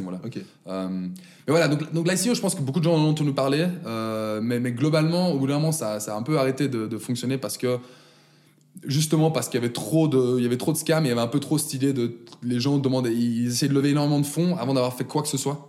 Euh, ils avaient même pas de produit qui marchait, ils avaient rien qui marchait, et donc ça intéressait pas vraiment les gens. De, tu vois, de, au bout d'un moment, il y avait tellement de projets qui n'ont pas marché, tellement de gens qui sont partis que on s'est un peu dit attends, c'est pas ça, c'est pas ça la bonne manière de, de fonctionner. Ouais, il, il ok. doit y avoir quand même une, une meilleure manière de faire, de faire marcher tout ça. Le ouais. boom des ICO, c'était 2017. C'était 2017, ouais. ouais, Ok. ouais. Et là, beaucoup de gens se sont fait beaucoup d'argent parce que tu lançais des projets même qui n'existaient pas encore, mais le token, il prenait euh, beaucoup de valeur, tu vois. Euh, même même s'il n'y avait pas de projet derrière, tu vois. Donc, Et au- et au final- mais le projet que avant, euh, tu me demandais qu'est-ce qui a marché, par exemple, Chainlink, euh, qui font les oracles là, décentralisés. Ok. Euh, ça, c'était une ICO sur Ah, Ethereum. ok. Euh, et ça, c'est un projet qui est toujours aujourd'hui. Qui, Ouais, qui a de l'avenir du coup. qui a parce de l'avenir, qui marche. Et ça, c'est un des quoi. premiers projets que moi j'ai vu en ICO qui, qui me paraissait ultra intéressant. Et puis ça, c'est des projets comme ça qui, qui, qui, existent et qui ont marché. Donc c'est c'est c'est un- une voie qui fait sens parce que c'est du crowdfunding, ça permet de, de faire des choses, mais il y a eu un peu de dérive, disons, je pense, au, ouais, au niveau général. Ouais. Ok. Putain, donc, super euh, intéressant. donc ouais, donc ça c'était un du peu coup, les ICO. ouais. bah, un peu pic des ICO en 2017, et ensuite euh, on arrête de. Enfin, les ICO, ça a moins de succès. Ça veut dire quoi? C'est-à-dire qu'il y avait. C'est-à-dire que quand ils se lançaient, bah, ils- les gens étaient plus prêts à mettre assez d'argent que par rapport à ce qu'ils demandaient. Ils essayaient de lever un million, mais en fait, il n'y avait même pas un million de, de fonds qui arrivaient. Mais du coup, ça veut dire qu'il y a quoi? Il y a plus de projets qui se développent sur la blockchain Ethereum Si, si, si, il y en avait plein, mais souvent, bah, c'était des projets soit qui avaient déjà levé des fonds il y a un moment et puis qui, qui juste continuaient à se développer euh, sans, sans, sans, trop, sans, trop parler, juste euh, un peu heads down, ils travaillaient. Ou il y avait des projets juste qui, qui se développaient sans lever de l'argent avant. Genre, ils, ils- ils se développaient juste, parce qu'ils avaient peut-être euh, eux-mêmes un peu d'argent, il n'y a pas besoin de beaucoup d'argent, ils se lançaient juste, ils se développaient, Mhm. et ils essayaient de lancer un produit avant d'aller lever des fonds. Euh, et ça, s'est beaucoup fait. Et je pense que beaucoup de choses qui sont développées sur euh, Ethereum, c'était entre 2017 et 2019, enfin 2018-2019. C'est au, mo- au moment où le prix d'Ethereum a beaucoup descendu. Il y avait beaucoup moins de spéculation, moins de, tu vois, moins d'in- à ce. Je me souviens de ce moment, mec. donc des gens ont pu se concentrer. Disons que les, les builders, ils ont pu builder. Tu sais que je me souviens de ce moment, mec, c'était marrant. Bah, c'est une petite histoire entre nous, mais Ouais. genre, bah, nous, on avait. Enfin, toi, je sais pas, mais moi, j'avais acheté du coup euh, de l'Ether et du Bitcoin en 2017. Ouais. Et en début d'année, tu vois, et après, ça avait genre fait. pouf, Ça a explosé. Ouais. Et après, c'était redescendu, et puis au bout d'un moment, c'était resté, genre, je crois, l'Ether, du coup, était resté euh, pendant. Je sais pas, pendant 2-3 ans comme ça, il avait Ouais. bien craché, et puis il restait Ouais, bas. ouais, ouais, il reste assez bas. Et puis, euh, puis là, au bout d'un moment, je sais pas, genre, je me suis levé un matin et puis euh, j'ai entendu un podcast d'un mec qui parlait de l'investissement euh, en bourse. Ouais. Puis le mec, il fait, euh, des fois, il faut savoir encaisser sa perte, si tu veux, genre accepter que tu as perdu et puis euh, tu, retires le truc. ouais. Ouais, j'étais là, ouais, c'est vrai que depuis tout ce temps-là, tu vois, j'ai les éthers que j'ai, ils ont perdu de la valeur par rapport à par rapport à ce qui valait un temps Ouais. et du coup je me dis vas-y j'encaisse ma perte tu vois donc j'encaisse ma perte je vends mes éthers Ouais. Et je crois genre deux semaines plus tard je t'ai vu Ouais. et euh, je te dis euh, ouais Yannick euh, genre c'est marrant mais j'ai vendu mes éthers il y a pas longtemps et je te demande toi t'as fait quoi? Et toi tu me dis mec non mais en fait c'est le je sais plus comment tu me l'as dit mais il y avait tellement de confiance en toi dans la manière dont tu m'as dit où tu m'as expliqué que en vrai c'était juste pour en gros, tu m'as fait comprendre que j'étais une merde et que j'avais, sans le dire, avec ta gentillesse habituelle, si tu veux, mais c'est comme ça que je me suis senti. Tu m'as dit, en gros, t'es une merde parce que, parce que tu captes pas, en fait, que, que c'est une technologie, si tu veux, qui a un potentiel de taré et puis Ouais. qu'on n'est pas en train de jouer sur du trading sur un an, deux ans, trois Ouais. ans, tu vois, Ouais. c'est pas l'idée, en fait. Ouais, c'est ça. Et du coup, euh, bref, super intéressant. je me souviens de ce petit moment. Non, mais ça, j'essaie beaucoup de le dire aux gens, parce que je pense que, enfin, on en a déjà parlé, toi et moi, beaucoup. C'est que, c'est que les, les- je pense que la majorité des gens qui sont dans, entre guillemets, qui sont dans la crypto, c'est c'est pour, des- c'est pour de la spéculation. C'est des gens qui essayent de, tu vois, de gagner un peu d'argent euh, au, court terme, etc., sans, sans, sans vraiment comprendre ce qui se passe derrière. Et, tu vois, il n'y a pas de souci. Moi, j'ai pas de jugement de valeur par rapport à ça. Enfin, tout le monde est libre de faire ce qu'il veut. Et puis, ils ont, ils ont raison d'ailleurs, parce que je pense qu'il y, y a beaucoup d'opportunités. Euh, mais je pense que certaines de ces technologies, euh, qui sont vraiment un peu plus la base du truc, genre l'Ether, le Bitcoin, etc., si toi, tu as une conviction qu'elles vont encore exister dans, dans 10, 15, 20 ans, en fait, ça vaut juste pas la peine de risquer de- de peut-être perdre ce que tu as maintenant pour un peu de gain au court terme. Si, si- si toi, tu penses qu'elles existeront dans 20 ans, euh, elles vont pas exister sans adoption. Donc, donc si, dans, si dans 5 ans, 10 ans, 15 ans, il n'y a toujours aucun projet qui, disons, qui marche ou qui se lance, etc., elles vont disparaître. Ou s'il y a des bugs, s'il y a des problèmes, elles seront plus là. Donc si toi, tu es convaincu qu'elles seront là encore, ça veut sûrement dire qu'elles seront là dans une forme euh, tu vois, plus, plus avancée. Mais après, c'est une conviction qu'il faut avoir personnellement. Et moi, je pense que ça aide beaucoup de croire en la technologie pour réussir à, se, à, se, séparer un peu du prix, tu vois. Parce que si tu passes ton temps à regarder que le prix, bah, t'en oublies euh, qu'avant tout, c'est comme une technologie qui est censée améliorer euh, le monde, tu vois, et le quotidien des gens. Donc ça, je pense que c'est... C'est marrant parce qu'à chaque fois que tu me l'as expliqué, à chaque fois qu'on en a parlé, en fait, c'est exactement l'approche que tu avais, en fait. Parce que moi, j'avais mon autre pote aussi qui, euh, début 2017, investissait pareil, tu vois. Et c'est comme ça que j'en ai entendu parler pour la première fois, je pense, parce qu'il montrait, en fait, les, les x10 qui se faisaient sur un Ethereum qui valait genre 5 balles ou des trucs comme ça, tu vois. Euh, et, ensuite, j'en parle avec toi parce que parce que du coup c'était Valentin Garnier qui t'a dit qu'il putain pourquoi je balance son nom de famille comme ça? Bon, Valentin vas-y on va même mettre une photo de ta tête ouais, qui nous a dit ouais à part ça Yannick aussi là et je fais Yannick le mec du tennis là et tout. et puis du coup c'est vrai mais toi, dès le début, ton approche, ça n'a pas été de, me parler en fait de, gains financiers. En fait, ça a direct été de très axé sur la technologie. C'est ça que j'ai trouvé stylé. Ouais, bah, c'est ce que j'espère pouvoir même avec, avec ces podcasts. Tu vois, j'espère pouvoir aussi transmettre. Je pense que, je pense que ça, ça, le fait très bien. Mais du coup là, un truc que j'essaie de comprendre, c'est que si euh, après le gros boom des ICO, euh, il y a moins de gens qui développaient du des projets euh, ah sur la blockchain. Il n'y a pas forcément moins de gens qui développaient. Il y a moins de gens qui, qui, faisaient des levées de fonds. Qui, ouais, qui faisaient des levées de fonds. Il y a moins de gens qui promettaient développer. Mais, mais en fait, je pense que c'est là où il y a eu le plus de gens qui développaient. Ah, Parce que toi, si tu avais développé, ouais. Tu avais levé des fonds pardon. Tu avais levé des fonds, tu avais de l'argent maintenant en poche, euh, le prix descendait, il y avait moins de hype, tu, tu pouvais pas juste ressortir, relever des fonds. En fait, la seule chose qui te restait à faire, c'était construire, construire, ton projet, et essayer de t'en sortir vraiment. Et en fait, ça a été peut-être la meilleure chose qui soit arrivée à, à, l'Ether, tu vois, parce que il y a eu beaucoup de ce, mm-hmm. de, ce, decentralized finance dont on parle, c'est sorti de ces quelques années-là de développement. Euh, c'est là où beaucoup des grands projets qui existent actuellement, ils sont sortis de là. Euh, et, ça, je pense que c'est hyper intéressant justement euh, que ce soit arrivé à ce moment-là en fait, parce que c'est quand même quand, quand, tous les prix montent, quand tout monte, même les développeurs, bah, ils se mettent à quand même euh, ah trop se concentrer là-dessus et ils oublient que, c'est le développement quand même le plus important. Donc, donc je pense que c'était bénéfique au final. Putain, intéressant. Est-ce que tu as envie qu'on check un peu des problèmes qu'il y a sur la blockchain Ethereum avant de parler de la finance décentralisée, on fait ça. et tout ça? Ouais, ouais, on fait ça. C'est quoi le problème, mec? C'est quoi le problème? Bah, écoute, le problème principal, on a déjà parlé avec le Bitcoin. Euh, c'est ce qu'on appelle la, scalability. C'est la, scalabilité, c'est le, problème que tu as, c'est qu'on a juste, on est limité en termes de transactions qu'on peut faire par seconde, euh, que ce soit sur Ethereum, que ce soit sur Bitcoin, que ce soit sur plus ou moins n'importe quelle euh, blockchain qui existe actuellement. Sur Bitcoin, j'ai vérifié, du coup, on peut taper jusqu'à maximum un demi-million de transactions par jour. Voilà. Mais pas plus. Ouais. Et du coup, c'est ouais, pour des trucs C'est très peu par rapport à d'autres choses. Ethereum, c'est un poil plus, mais on reste, on reste juste très limité par rapport à si tu veux te prétendre être. Euh, L'Ethereum, ils utilisaient souvent ce mot de world computer. C'est genre, on est, on est l'ordinateur du monde. Donc les gens peuvent utiliser notre ordinateur de manière globale, tu vois. C'était un peu comme ça qu'ils se vendaient. Et pour être le world computer avec, euh, avec une limite, à, tu vois, des quelques centaines de transactions par seconde. Je crois qu'ils sont à 15 par seconde. C'est utopique, voilà. Donc c'est 15 par seconde. Mais tu vois, tu peux te dire, ah, c'est pas mal. Mais si tu compares à genre euh, juste Visa qui fait des, des transactions, voilà. Mais maintenant, même si tu vas plus loin et que tu compares ça à genre euh, Facebook, si tu essayes d'imaginer que tu aurais un Facebook décentralisé, là tu commences à te rendre compte que c'est juste, que c'est juste pas possible. Et, donc Ethereum, c'est, disons le, gros problème, euh, c'est, donc le manque de, scalabilité. Et donc ça, c'est quelque chose dont, sur lequel les développeurs travaillent depuis, bah, depuis, en fait, depuis qu'Ethereum a été lancé. Euh, et pourquoi est-ce que dès le début, ils n'ont pas fait un truc plus gros? Parce que c'est. Parce qu'au début, dans le protocole, ouais. sur le white paper, ils ont mis 15 transactions à la seconde, mais ils auraient pu mettre 150. Oui, mais alors je pense qu'il y a un truc important de comprendre, c'est que ah. ce chiffre de 15, il, vient d'un sorte de... On est toujours entre, ce, trilemme entre la, vitesse d'exécution, euh, la sécurité et la décentralisation. Hmm. Et beaucoup, et beaucoup d'applications actuelles ou d'autres blockchains, hmm elles arrivent à être plus rapides que par exemple Ethereum ou, le Bitcoin, mais elles sacrifient une des deux autres propriétés. Et c'est ce qu'on on appelle ça un terrain actuellement qui, qui est pas qui est pas solvable, disons. tu dois souvent sacrifier un des trois. Et Ethereum et Bitcoin, ils ont toujours voulu garder la sécurité et la décentralisation avant tout, parce que c'était quand même l'idée de base, c'est que c'est censé être décentralisé notre truc. Et il y a, d'autres blockchains qui se sont lancés depuis, qui en effet permettent de faire beaucoup plus de transactions par seconde, mais elles sont peut-être pas très décentralisé. Ouais, exact. Et donc, c'est quoi le but au final? Ça, il y a eu beaucoup de questions là. Après, elles, répondent à un besoin. Et il y a peut-être un spectrum à trouver aussi. Il y a peut-être un juste milieu à trouver entre quel degré de décentralisation est nécessaire. Mhm. Mais je pense qu'il y a aussi une autre, une autre chose à se réaliser, c'est que et d'ailleurs, c'est pour ça que Bitcoin Cash et Bitcoin, il y avait un, désaccord. Bitcoin Cash, moi je me suis trompé dans l'autre épisode, j'ai dit que c'était eux qui voulaient faire les, blocs à 1 giga, ça c'était Bitcoin SV, c'était encore un autre. Bitcoin Cash, ils voulaient faire des blocs, ils font des blocs à 32 mégabytes. Donc c'est que 32 fois plus que le Bitcoin. Donc tu pourrais te dire, oh, c'est logique comme proposition, genre. Au moins, tu accélères 32 fois le, nombre de transactions par seconde, c'est bien. Sauf que ce qu'il faut se rendre compte, c'est que fondamentalement, tu règles pas le problème en faisant ça. C'est pas comme ça que tu règles le problème. Parce que en offrant 32 fois plus de capacité, tu, ça, ça, ça, ça te paraît peut-être beaucoup, mais c'est rien du tout en fait. 32 fois plus, c'est rien du tout. Si tu veux, si tu te prétends, si tu prétends vouloir devenir un protocole qui est When you're ready to pop the question, the last thing you want to do is second guess the ring.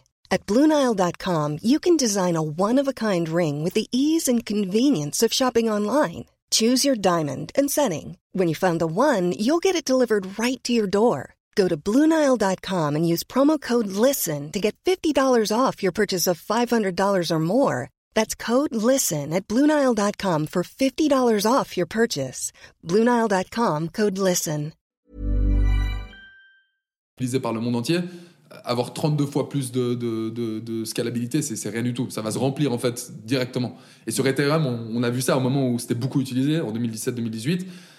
Il y avait tout le temps des, centaines de milliers de transactions en attente. Et même si tu faisais genre x10 sur la capacité, il serait quand même rempli tes blocs. Le- la problématique est la même. Et même si tu arrives à grandir assez pour que genre pendant un petit moment ce soit plus rempli, il y aura des nouvelles, des nouvelles applications, de la demande en plus, et tôt ou tard, tu vas à nouveau être rempli.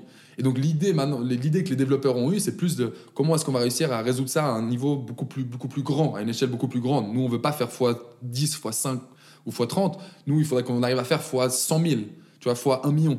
Mais ça, ça tu peux pas le faire en fait en restant sur le, le même protocole. Tu as, fait des choix à la base qui sont, tu peux pas changer ça assez pour réussir à faire x 1 million. Donc, il faut carrément essayer de Parce que réinventer les systèmes pour y Le, arriver. le problème t'explique que si tu augmentes la taille des blocs, Ouais. euh, ça, tu dois sacrifier par exemple la décentralisation. Ouais. Tu arrives juste à faire un petit rappel là-dessus parce que tu Ouais, as un peu parlé sûr. dans l'épisode Bien d'avant. sûr. mais- Donc, donc le problème, c'est que pour rester ce qu'on considère, nous, décentralisé dans un réseau, Mm. il faut que tu puisses, toi, euh, runner un. faut que tu aies un node chez toi, il faut que tu puisses, sur ton ordinateur à toi, vérifier les transactions qui se passent sur le réseau. Tu vois. Ouais. Si à partir du moment où toi, tu n'es plus capable de faire ça, ça veut dire que tout le monde comme toi n'est plus capable de le faire. Ça veut dire que tu te retrouves dans une situation où il y a sûrement que quelques personnes qui sont en train de le faire. Et du coup, fondamentalement, tu as perdu toute décentralisation parce que du coup, tu fais confiance à ces quelques personnes. qui ont un ordinateur euh, très puissant. Voilà. Et en fait, du coup, le coût, il devient prohibitif. Tu vois, si toi, tu commences à faire des blocs de 1, 1 gigabyte, il te faut une connexion Internet de, de, de- de mutant pour réussir à, à gérer euh, les blocs qui arrivent. Euh, il te faut une capacité sur ton ordinateur euh, hallucinante aussi. Donc, en gros, c'est plus des ordinateurs classiques, comme c'est plus ton Mac chez toi qui va pouvoir faire ça. Et donc ça, c'était la, la, la, la, la raison principale derrière laquelle, euh, enfin pour, pour laquelle ils voulaient pas euh, Bitcoin et Bitcoin Cash ont eu des, des désaccords, et pour laquelle Ethereum veut pas juste augmenter le, le, tu vois, le nombre de transactions, ouais, la taille du bloc, D'accord. ouais. Donc pour ça, leur idée, c'est de réécrire le protocole en fait. Ouais, voilà. Alors, alors Enfin, de, de deux- recommencer un nouveau protocole. non, pas vraiment. Donc, donc l'idée, c'est de, c'est de, c'est de maintenir quand même. ah, Il y, a, il y a plusieurs idées. L'idée, quand même, à la base, c'est de maintenir un peu Ethereum tel, tel qu'il est, mais c'est en effet d'y ajouter en fait des couches. Et, donc, c'est cette histoire en fait de, layers. Donc, t'as Bit- enfin, l'Ethereum, ça se considère comme la couche 1, c'est la couche de base. C'est, la couche euh, où il y a peu de transactions par seconde, mais c'est là où tu as le plus de sécurité, c'est là où il y a tout qui est garanti, c'est là où on est bien. Et l'idée, en fait, c'est de commencer à. Il y, a, plusieurs approches différentes sur la scalabilité. Euh, une des approches, c'était de faire ce qui, s'appelle un peu de la. alors, le terme est technique, ça s'appelle du, shard- du sharding. Donc, l'idée, en fait, c'est si tu arrives à avoir un peu plusieurs copies d'Ethereum qui, qui fonctionnent en parallèle, et après, tu arrives un peu à rassembler à chaque. Tu vois, peut-être chaque 10 secondes, tu, tu remets tout ensemble un peu au milieu. C'est des copies identiques. Euh, Ouais, alors peut-être des copies qui travaillent sur des, un peu des parties différentes, tu vois, de différentes applications sont sur un peu des copies différentes, mais chacune des copies est capable de faire ses 15 transactions, et du coup, tu arrives peut-être à augmenter ton nombre de transactions par seconde. Ça, ça c'était une approche qui était considérée à un moment, mais il y a beaucoup de limitations à ce niveau-là. Maintenant, le, le grand truc C'est pas, qui c'est est pas en vogue. très important de comprendre ça. c'est- Non, c'est c'est pas très important maintenant. Je pense, je parce pense que le grand truc en vogue. parce que Ouais, non, non, ouais, je, mais je l'ai- je l'ai fait, vite parce que je pense que c'est plus intéressant de parler du, du grand truc Ok. en vogue, ce qui sont en fait les, les layer 2, donc c'est les, les, les deuxièmes couches. Et, et donc l'idée des deuxièmes couches, c'est que sur, euh, sur Bitcoin, comme ils ont développé ça, c'est c'est ce qui s'appelle le Lightning Network, et c'est quelque chose donc, qui est utilisé. Euh, c'est qu'en fait, mettons toi et moi, on sait qu'on doit faire beaucoup de transactions ensemble. Ok. Tu vois, euh, peut-être que toi, tu es un commerçant, moi, je viens tous les jours dans ton truc pour t'acheter un café. Mhm. Euh, c'est pas, c'est pas viable pour moi de faire chaque jour une transaction où je t'envoie 5 dollars Ouais. parce que les frais de transaction, Frais, les etc. trucs, ça sert à rien. Mhm. Euh, maintenant, ce qu'on peut faire, toi et moi, c'est en fait ouvrir un peu une chaîne, une channel en dehors de la blockchain. Ouais. Genre un petit, on prend un cahier. Voilà, un petit on cahier. prend un cahier, c'est comme ça qu'il faut se l'imaginer. Ouais. Et ce qu'on va faire, c'est que chaque jour, on va écrire les transactions qu'on a faites dessus. Ouais. Euh, et ça, comment on peut le faire de manière sûre, quand on parle quand même de blockchain, c'est qu'en fait, on va quand même utiliser notre, pré- notre clé privée pour, pour signer une transaction, ce qui prouve que c'est bien nous qui avons voulu la faire. Mhm. Et moi, je vais te transmettre cette preuve, et toi, tu vas pouvoir la garder. Et moi, je vais, c'est- c'est- ça peut être possible pour moi de venir et dire euh, Ah non, non, non, je voulais, en fait, je voulais pas faire cette transaction. Parce que toi, tu as la preuve que je voulais bien la faire à ce moment. T. Ouais. Et ce qu'on va faire, c'est qu'on va accumuler ces transactions à un moment, et peut-être que parfois ça va être plus 5 pour moi, peut-être qu'au bout d'un moment, toi, tu vas m'acheter quelque chose, donc il y aura un balance. Ouais. Et peut-être qu'au bout d'une semaine, par exemple, on va dire, bon, maintenant, on va résumer tout ça. Le balance final, ça va peut-être être euh, plus 20 dollars pour toi. Et ça, cette transaction, on va la mettre dans la blockchain. Ok, d'accord. Et du coup, au lieu Ouais. d'avoir fait Mhm. 50 transactions, on finit par en faire genre 3. Il y en a une, peut-être, au début, on doit ouvrir le, le- le channel de base, on met quelque chose sur la blockchain à ce niveau-là.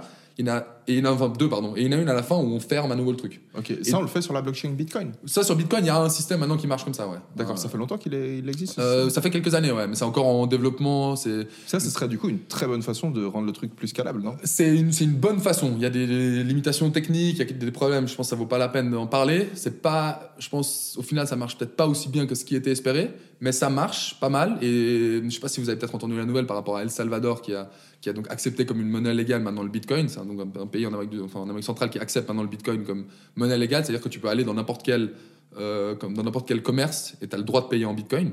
Euh, et eux, ils utilisent ce système. c'est fou, ça, hein. Ils utilisent, ouais, c'est c'est fou. Hein. Pensez il y a par rapport à il y a 5 ans. ça, ça veut dire ça se passe comment? Genre les commerçants ils doivent constamment avoir le prix des produits qui sont. Non, Genre parce que c'est quand même c'est quand même en dollars. Euh, et en fait, ils utilisent un, un, un programme qui a été développé par euh, le gouvernement. D'accord, ok. Et donc toi, tu payes en, en Bitcoin, mais eux, ils peuvent choisir d'automatiquement convertir en dollars au moment où tu payes. Et puis du coup, ils reçoivent les, ils reçoivent les dollars quand même. C'est malade. T'es allé au être- Salvador récemment? Non, je suis pas allé encore, mais j'aimerais bien aller voir euh, Ouais, comment ça marche. Ouais, franchement, ça, non, mais c'est vrai, c'est- vraiment chaud. cool. Et du coup, eux, ils utilisent cette, implémentation, enfin, cette implémentation euh, derrière les scènes, quoi. Ah, mais, mais toi, t'es pas censé t'en rendre compte quand tu l'utilises. D'accord. Et tu t'en rends pas compte, mais, mais eux, ils utilisent ça, par exemple. Donc, donc, euh, donc, oui, ça, ça, ça marche, ça permet de faire des choses, mais on arrive toujours, ça règle pas tous les problèmes. On arrive toujours parce qu'il y a quand même ce côté, c'est de moi à toi. Ouais. Euh, donc, tu vois, ça, ça, ça, ça scale à nouveau, tu vois, ça scale pas très bien. Parce que si toi, tu veux interagir avec plein de gens, ça devient plus compliqué. S'il y a des, Hmm, Il des- faut des- plein de petits cahiers. des à trucs à trois, voilà, ça, devient compliqué. Euh, maintenant, sur, sur Ethereum, en, en tant que, que couche 2, euh, il travaille sur quelque chose qui est en fait un peu une, une extension de ça. Ben, c'est un peu dans ce que Ethereum est par rapport à Bitcoin. Donc, enfin, une version de ça, genre plus, plus globalisée. Où en gros, il faut imaginer que euh, il y a la technologie qui permet de, de, de manière. En, en- en gros, ils arrivent à faire, en eff- pareil que Bitcoin, ils arrivent à faire euh, en dehors de la blockchain Ethereum. euh, tu peux faire des transactions, donc sur un peu une, une sorte de deuxième, un deuxième niveau de la blockchain. Ouais. Euh, tu fais plein de transactions. Et, et cette, et cette blockchain, elle- enfin cette, cette technologie, elle arrive chaque, tu vois, chaque X minutes, elle arrive en fait à résumer l'ensemble des transactions qui sont passées là.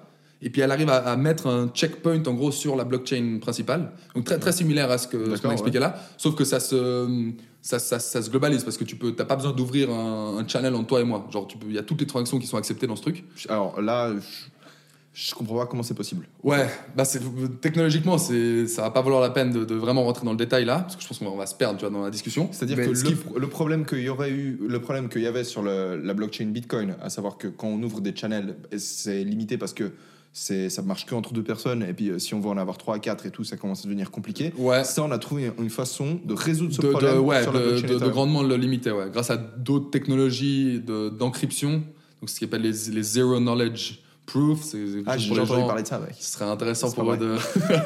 mais c'est la technologie très intéressante. Et, et, et en gros, l'idée, c'est que dans ton cahier, c'est pas juste entre toi et moi, c'est genre tout le monde peut balancer des transactions dans ce cahier. Tout à coup, il y a un peu de magie. Et ce cahier, il arrive à se réduire à un truc beaucoup plus, beaucoup plus succinct. Et ça, ils arrivent à le poster dessus. Et à la fin, au moment où il poste ça dessus, Ouais. peut-être toi, t'es en plus 5, moi, je suis en moins 10, lui, il est en plus 7. Ouais. Donc, au final, il faut quand même, euh, au moment où c'est posté sur la blockchain, il faut au final quand même que toutes ces transactions, elles euh, se passent, tu vois. Ouais, mais c'est, c'est ça qu'ils arrivent à, c'est ça qu'ils arrivent à Et faire. ça, en ils le font en une seule fois, en fait. Ouais, Ils exactement. le font comme ça, et pam Plus ou moins, ouais, dans les grandes lignes, ouais. Putain, pas Ouais. mal. Et, pensé. et une, et ouais, bah, bien implémenté surtout. Ouais. C'est, c'est, c'est en cours et, et une grande, un énorme avantage de tout ça, c'est que du coup, quand ils pensent, plus il y a de gens qui utilisent ça, euh, en fait, ton- le coût il devient de plus en plus bas. Mhm. Parce que mettons, tu as, une capacité, pas illimitée, mais, mais mettons, mettons, elle est illimitée, ta capacité que tu arrives à, euh, à mettre dans ton petit livre. D'accord. Plus il y a de gens qui l'utilisent, toi, au final, tu dois quand même mettre la transaction là sur la. T'es d'accord Et ça, ça Ouais. coûte un certain prix. Ouais. Donc actuellement, ce prix après, il est divisé par rapport à tous les gens qui ont utilisé. Tout le monde doit payer une petite partie. Ok. Et du coup, s'il y a deux mecs qui l'utilisent, C'est bah, cher. C'est cher. Ouais. Par contre, si tu as 100 000 mecs qui l'utilisent, c'est assez peu cher. Donc il y a cette beauté en fait que, que ça, c'est ce qu'on appelle scalable. Ça, c'est ce qu'on appelle scalable parce que plus il y a de gens qui l'utilisent, Mhm. plus, plus ça devient accessible presque. Mhm. Donc ça, c'est un peu, c'est c'est très, c'est dans un monde idéal. Forcément, il y a encore beaucoup de limitations. C'est en train d'implémenter. Mais donc l'idée, je pense qu'il faut en tirer, c'est que la manière maintenant qu'on pense être la plus, la meilleure pour s'en tirer, c'est pas d'essayer en fait de résoudre le problème à la couche 1. C'est la couche 1, ce qu'on veut, c'est qu'elle soit décentralisée, c'est qu'elle soit sécure, c'est qu'elle soit, tu vois, et ça va sûrement coûter toujours cher de faire des transactions sur la couche 1, Mhm. mais ça va plus être toi et moi qui allons faire des transactions sur la couche 1. D'accord. Ça va être différents programmes qui vont faire des transactions sur la couche 1, mais ces programmes-là vont contenir, enfin, tu vois, chaque transaction va contenir en fait beaucoup plus de Ouais. transactions, et c'est ça qui va, enfin, en tout cas, les développeurs l'espèrent, permettre de faire vraiment un, un beaucoup plus grand nombre de transactions par seconde, qui, qui va vraiment permettre à des gens de développer des applications euh, plus intéressantes. Petite question, si on fait du coup tout ça sur euh, une- la couche 2, du Ouais, coup, ouais. cette couche 2 par rapport à la couche 1, elle, a- elle offre moins de sécurité? Elle offre, elle offre un tout petit peu moins de sécurité parfois dans, dans- dans certains cas spécifiques parce qu'il y a des.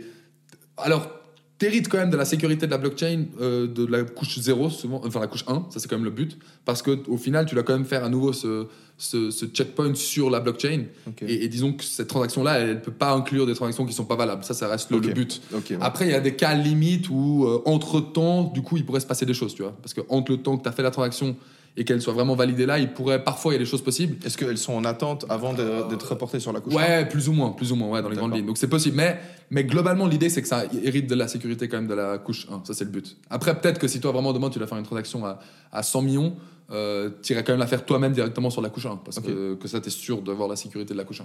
Mais, mais globalement, le but c'est quand même que ça ait la sécurité de la, la couche 1, parce que sinon tu, perds tout intérêt. Si- si- Donc ça c'est une réponse pas complètement au point mais disons prometteuse en Ouais. fait du problème de la scalabilité Ouais. euh, chez l'Ethereum. Exactement. ouais. Euh, Est-ce qu'il y a d'autres problèmes que tu vois à cette technologie?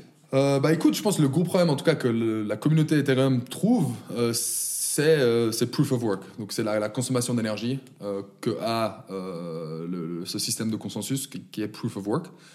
Non seulement un problème de- de- d'énergie, mais il y a aussi une pensée qui dit qu'il y a peut-être des moyens d'optimiser ce système et de le rendre en gros plus performant. Et donc ça, c'est quelque chose que la communauté Bitcoin n'est pas du tout d'accord avec. Enfin, pour eux, proof of work, c'est nécessaire et c'est pas possible en fait de faire, d'offrir le service qu'offre, tu vois, la sécurité qu'offre le Bitcoin sans avoir cette dépense d'énergie. Est-ce qu'on peut revenir peut-être rapidement sur euh, qu'est-ce que c'est que le proof of work du coup? Ouais. À quoi sert cette dépense d'énergie Ouais. et pourquoi est-ce qu'on l'utilise du Ouais, coup, bien sûr. puis- Bien sûr. Du coup les effets négatifs on en a parlé du Ouais. point de vue de l'écologie mais très vite. Donc très vite, le, le proof of work, c'est- cette idée qu'il y a ces différents mineurs qui, qui, essaient, qui contribuent ensemble à la sécurité du réseau. Euh, donc ils essaient de résoudre des petits problèmes mathématiques en permanence. Euh, ils dépensent de l'énergie pour faire ça. Et de, et de temps en temps, un d'eux, du coup, chaque 10 minutes, gagne la, la course. Et du coup, c'est lui qui a le droit de produire le, prochain bloc. Euh, et il est récompensé en bitcoin pour le faire. Et l'idée, c'est qu'il doit dépenser de l'énergie parce que ça, du coup, ça prouve que, que c'est entre guillemets un acteur de bonne foi. Parce qu'en dépensant de l'énergie, ça veut dire qu'il pourrait pas, il pourrait pas genre faire comme si il a des centaines de mecs comme lui qui essayent de résoudre le problème. En fait, tu peux pas tromper le système en leur faisant croire que tu travailles parce que tu vraiment, as besoin de dépenser cette énergie pour, pour arriver au but. C'est un rattachement au monde physique en fait. Ouais, exactement. Donc, tu as, voilà, donc, as un rattachement au monde physique, tu, tu prouves que tu as fait le travail, et après, de temps en temps, tu gagnes. Mhm. et, et donc, comme ça, c'est, ça, donc ça, ça tient la route à ce niveau-là. Et en plus de ça, étant donné que ce mineur, bah, il a dépensé une grosse quantité d'électricité Ouais. pour résoudre le problème mathématique, Ouais. bah, une fois qu'il va devoir sélectionner les transactions qui sont en attente pour remplir son bloc, Exactement. bah, il n'y a pas à mentir. Parce que s'il ment, toute l'énergie qu'il aura dépensée, il l'aura perdue. Donc en gros, tu te bases en fait sur un- son intérêt économique t'alignes en fait. les incentives des gens. ouais. Ok, Exactement. donc tu le fais dépenser de l'énergie justement pour être sûr que les gens disent la vérité. en Voilà. fait. c'est ça l'idée. Voilà. Donc euh, la raison pour laquelle. Bon, alors, on a, euh, heureusement, on dépend pas de ça. hein. Genre, il, il pourrait mentir. Nous, on sait comment il va, il va pas pouvoir tromper le système, même s'il ment. Ouais, c'est ça. Mais, lui, Mais il pourrait. il a intérêt à dire voilà, la vérité. exactement. Ouais, exactement. C'est hyper intéressant. Et du coup, euh, le point négatif, le downside de tout ça, c'est que ben, du coup, il y a, comme tu avais dit dans le dernier épisode, Ouais. euh, la consommation du coup de, toutes ces, de tous les mineurs, Ouais, c'est l'équivalent d'un pays comme le Danemark. Ouais, je- alors, je, enfin, faut pas me citer là-dessus, mais article lu, voilà, ça ressemblait à ça au niveau. voilà. Après, on a déjà parlé de tous les arguments qui disent que peut-être que c'est pas un problème, ça. Ouais. Genre, c'est peut-être ok. Allez voir le premier épisode. Mais voilà, allez voir le premier épisode. Donc ça- mais, mais, mais globalement, je pense qu'on est, en tout cas, pas tout le monde dans le monde. Non, je pense que même dans le monde du Bitcoin, il serait d'accord que si tu peux faire la même chose, avoir les mêmes garanties de sécurité, sans avoir la dépense d'énergie, Ouais. idéalement c'est mieux, tu vois. Bien sûr. Idéalement c'est juste logique. C'est juste qu'ils pensent que c'est pas possible. Eux, ils pensent que c'est pas possible. D'accord. Maintenant, certaines personnes ont commencé à travailler, du coup, bah, il y a de longues années aussi, sur un autre mécanisme de consensus qui s'appelle proof of stake. Et donc, euh, le, le mot stake, L'enjeu. euh, c'est voilà, c'est quand ça, veut dire euh, et puis faire du stake, to, to stake, le verbe, c'est donc de, de, de mettre en enjeu, de mettre en garantie quelque chose en gros. Et donc l'idée du proof of stake, c'est que t'enlèves complètement cette dépense d'énergie, elle n'existe plus. Et ce qui se passe à la place, c'est que toi, si tu veux participer, si tu veux devenir un mineur, donc l'équivalent d'un mineur maintenant, ça, c'est plus vraiment la même chose parce que tu mines plus, mais on va toujours appeler ça mineur. Toi, si tu veux devenir un mineur, tu vas devoir mettre un certain nombre d'éthers en, en garantie dans un, dans un pot quelque part au milieu. Et tu peux plus y toucher. Toi, tu, tu le mets là-bas et tu mets, euh, mettons, tu vois, euh, un ether en garantie dans un pot. Et là, toi, tu peux commencer à participer au, au- au minage, en fait. Et à chaque bloc, au lieu que ce soit un, un- au lieu que ce soit un, un concours de qui trouve le plus vite la réponse, c'est aléatoirement entre tous les gens qui sont qui ont mis en garantie des ethers, proportionnellement à combien ils ont mis en garantie, aléatoirement un d'eux va être choisi pour produire le prochain bloc. Ok. Tu, tu, tu suis jusqu'à là Ouais, ouais, je crois. donc on, met, on met tous en garantie des ethers. Ouais, mhm. Euh, moi j'ai mis un ether, toi t'en as mis 10. Bah toi 10 fois sur 11 c'est toi qui vas être choisi pour faire le bloc. Ok. Et moi une fois sur 11 euh, ça va être moi.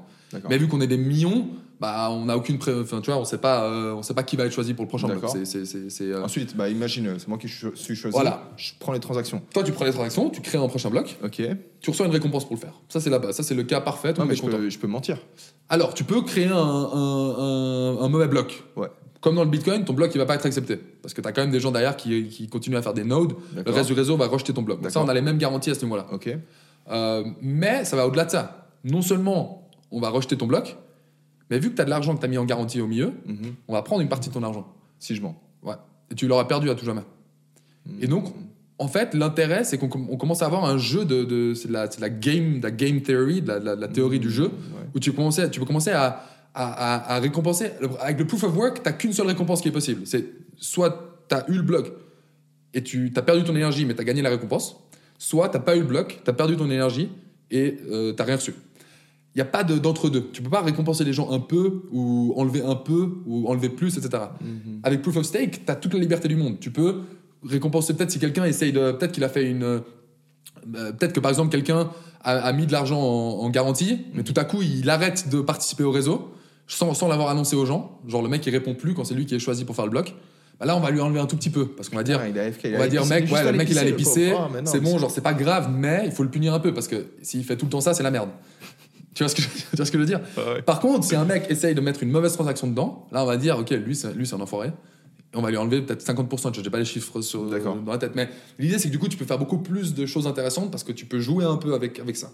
Donc ça c'est un des gros avantages du... Donc du- l'idée en fait c'est que toi tu vas pouvoir euh, remplir les blocs avec les transactions que tu auras choisies. Ouais. Et l'intérêt que tu as à dire la vérité, c'est que tu sais que de toute façon, bah, tout le monde va voir si tu mens. Ouais. Et si tu mens, bah, l'argent que tu as mis en garantie, bah, tu vas en perdre. Voilà, Et si tu dis la vérité, bah, c'est là que tu touches ta voilà, récompense. exactement. Mais pourquoi on n'y a pas pensé plus tôt à ça? Parce que ça paraît facile une fois que c'est expliqué comme ça, mais c'est pas... Et pourquoi est-ce que chez, chez les bitcoins, ils pensent que ça fonctionne pas?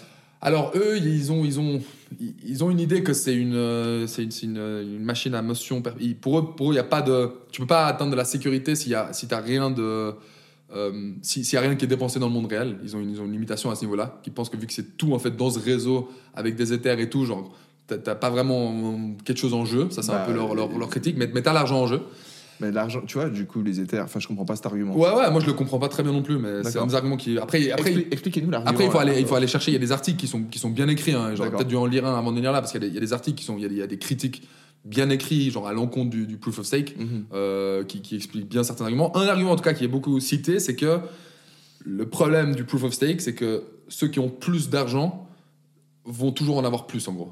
En gros, Ah si oui. toi, tu as plus d'argent, Ouais, tu peux mettre plus sur la table. tu peux mettre plus sur la table, tu vas en moyenne remporter plus, donc tu vas agrandir ta part. Ouais. Et donc c'est un peu revenir à un monde classique d'aujourd'hui euh, où tu vois les banques qui ont plus, les gens qui sont riches deviennent plus riches. Mhm. Ça, c'est, je pense, la plus grande critique de ce système.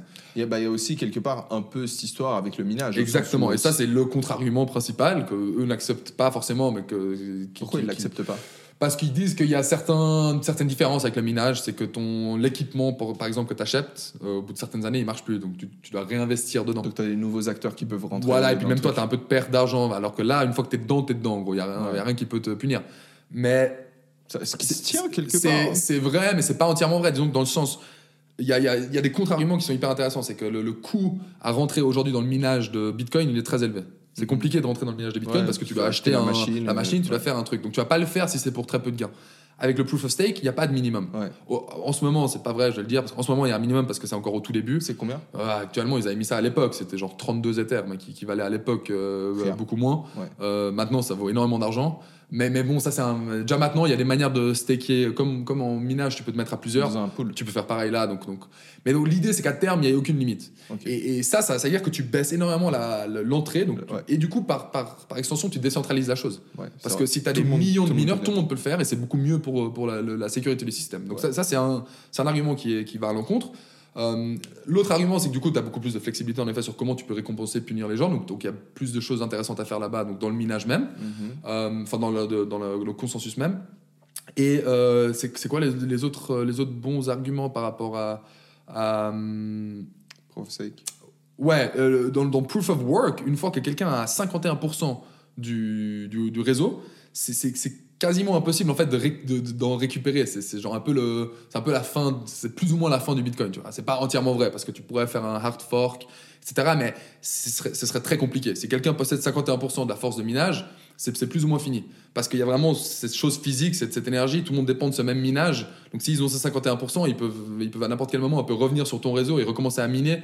Même si tu fais un hard fork où tu dis, euh, je sais pas, euh, pour l'instant on va tège ce mec-là, tu vois, il peut revenir parce que physiquement il a, il a assez d'électricité pour être à 51%. Euh, avec les Ethers, vu que c'est les Ethers et ça fait partie du système, c'est un peu ce problème qu'on parlait avant, le, côté extérieur du monde versus l'intérieur. Ouais. Si au bout d'un moment, et que la communauté se mettait d'accord, il y a un mec qui a acheté 51% des Ethers et qui est en train de faire des trucs qu'on qu'on veut pas, Ouais. euh, bah là, nous, on pourrait commencer, enfin, la communauté pourrait se mettre d'accord pour faire un fork et pour, pour en gros bannir les, les, les Ethers qui appartiennent à, à, à certaines adresses spécifiques. Tu vois, ces adresses-là qui font 51 Ethers, tu peux les bannir et, et tu peux créer un nouveau fork où du coup ce mec-là a plus d'Ethers. D'accord. Et ça, il peut pas juste en récupérer parce que ces Ethers-là, ils sont associés à une adresse. Et il Ouais. pourrait pas juste les envoyer une autre adresse parce que ça, tu peux très facilement, c'est dans la blockchain, ça, tu peux, voir tu peux le savoir. Et, tu ouais, tu donc, en fait, tu peux beaucoup plus facilement, potentiellement, te, te remettre d'attaque euh, par rapport au, au- au Bitcoin, en fait. Toi, tu vois beaucoup d'intérêt du coup à ce proof of stake, j'ai Moi, moi, je, l'impression. moi, je vois beaucoup d'intérêt parce que je pense qu'en termes d'écologie, c'est le, futur euh, à ce niveau-là. Et je pense qu'il y a plus d'intérêt, même en termes de, de sécurité et de consensus par rapport au, au proof of work. Donc moi, j'y- moi, j'y crois. Et il y a certaines blockchains qui sont déjà en proof of stake depuis de longues années, Mhm. euh, plus petites aussi que Ethereum, etc. Mais quand même. Actuellement, le- l'Ethereum, il fonctionne. Ethereum actuellement est en proof of work. Ça fait des années qu'ils sont en train de transitionner. Ce qu'il faut comprendre, c'est qu'il y a beaucoup de blockchains qui se sont lancés après l'Ethereum, qui se sont lancés directement en proof of stake. Et Ethereum, s'ils avaient dû recommencer à zéro, ils auraient pu le faire. Le problème avec Ethereum, c'est qu'ils ont commencé cette transition il y a quelques années, mais ils avaient déjà des centaines de trilliards en- de valeurs qui étaient sur leur réseau. Et du coup, ta mise à jour, elle prend du temps parce que tu Hmm. peux pas risquer de. Ouais. Si eux, ils font leur mise à jour demain et qu'en fait, il y a une couille, bah, ils ont en guillemets perdu des centaines de trilliards de, de dollars. Tu vois, Ouais. qui- qui- donc, donc, ils peuvent pas le risquer. Donc, c'est un processus beaucoup plus lent parce qu'ils ont ce problème, entre guillemets, qu'ils se sont lancés avant les autres et que du coup, ils ont déjà un bagage technique qu'ils doivent, qu'ils doivent soutenir. Tu vois, donc, Hmm. c'est un processus qui prend plus de temps, mais c'est planifié pour, euh, pour cette année le, le- le- le switch à Proof of Stake. Donc, C'est D'accord. ce qui s'appelle Ethereum 2.0. euh, et c'est, c'est- on, va, on va switcher en effet de Proof of Work à Proof of Stake. Alors, euh, depuis cette année. 2014 jusqu'à 2021, c'était Ethereum. Ouais. Et en- euh, jusqu'à 2022, du coup. Et cette année, en 2022, on va passer à Ethereum 2.0. Mais ça reste le même coin. Ethereum, ça reste la même chose. Si tu as des Ethers, tu rien besoin de faire. Ouais. Ça, c'est tout le but. C'est que toi, tu te rends même pas compte qu'il y a eu un changement. Mais les mineurs vont plus pouvoir miner. Mais ça, ils le savent depuis un moment. Ça a été, il y a eu beaucoup de débats. Il y a beaucoup de mineurs qui étaient forcément contre ça. Parce que si toi, tu minais sur Ethereum, tu avais des Ouais, machines, machines spécifiques à Ethereum. après, ouais. Et, mais il y a eu des débats et puis elles le savent depuis de- de- des années maintenant. Donc, donc elles, Ils ont pu les elles vendre, bah, ils ont ont pu pu se un peu se, préparer à- voilà, se préparer à l'éventualité. Euh, Il y a des forks d'Ethereum ou- qui continuent en proof of work. Donc ils vont pouvoir peut-être dévier une partie de leur, euh, tu vois, de leur minage là-dessus. Mhm. En tout cas temporairement. Donc bref, ça ils le savent. Donc le but c'est vraiment de le faire, euh, de le faire cette année. C'est quand exactement cette année? Bah, il n'y a pas de date spécifique parce que ça va dépendre de, de beaucoup de choses. Euh, ça, ça va être quel- quelque part dans l'année, hein. ils, ils espèrent en tout cas, les, enfin, les, tous- tous les centaines de développeurs qui travaillent dessus. quoi. Mais il n'y a pas de date encore pour l'instant spécifique. ouais. Putain, ça sonne bien en tout cas. Ça Ethereum pourrait arriver. 2.0. Ouais, Ethereum 2.0. Et le, du coup, la le principal changement, ce sera au niveau du proof of stake, et puis, Ouais. enfin, de proof of work à proof of stake, Ouais. et euh, au niveau des layers aussi, du coup. Bah en fait, être, ça, en, proof of, déjà- être en proof of là, di- directement, le changement de proof of work à proof of stake va pas forcément changer quoi que ce soit en termes de, par exemple, nombre de transactions par seconde. Ah non, Pas- c'est pas ce que je voulais dire. Je- J'entendais euh, genre les, les, les changements qui viendront avec Bitcoin, euh, avec Ethereum 2.0. Ce Ouais, alors, alors, il, alors il y, a, il y a des changements qui, qui, ouais, qui veulent commencer à apporter, qui vont aussi améliorer la scalabilité. Ouais.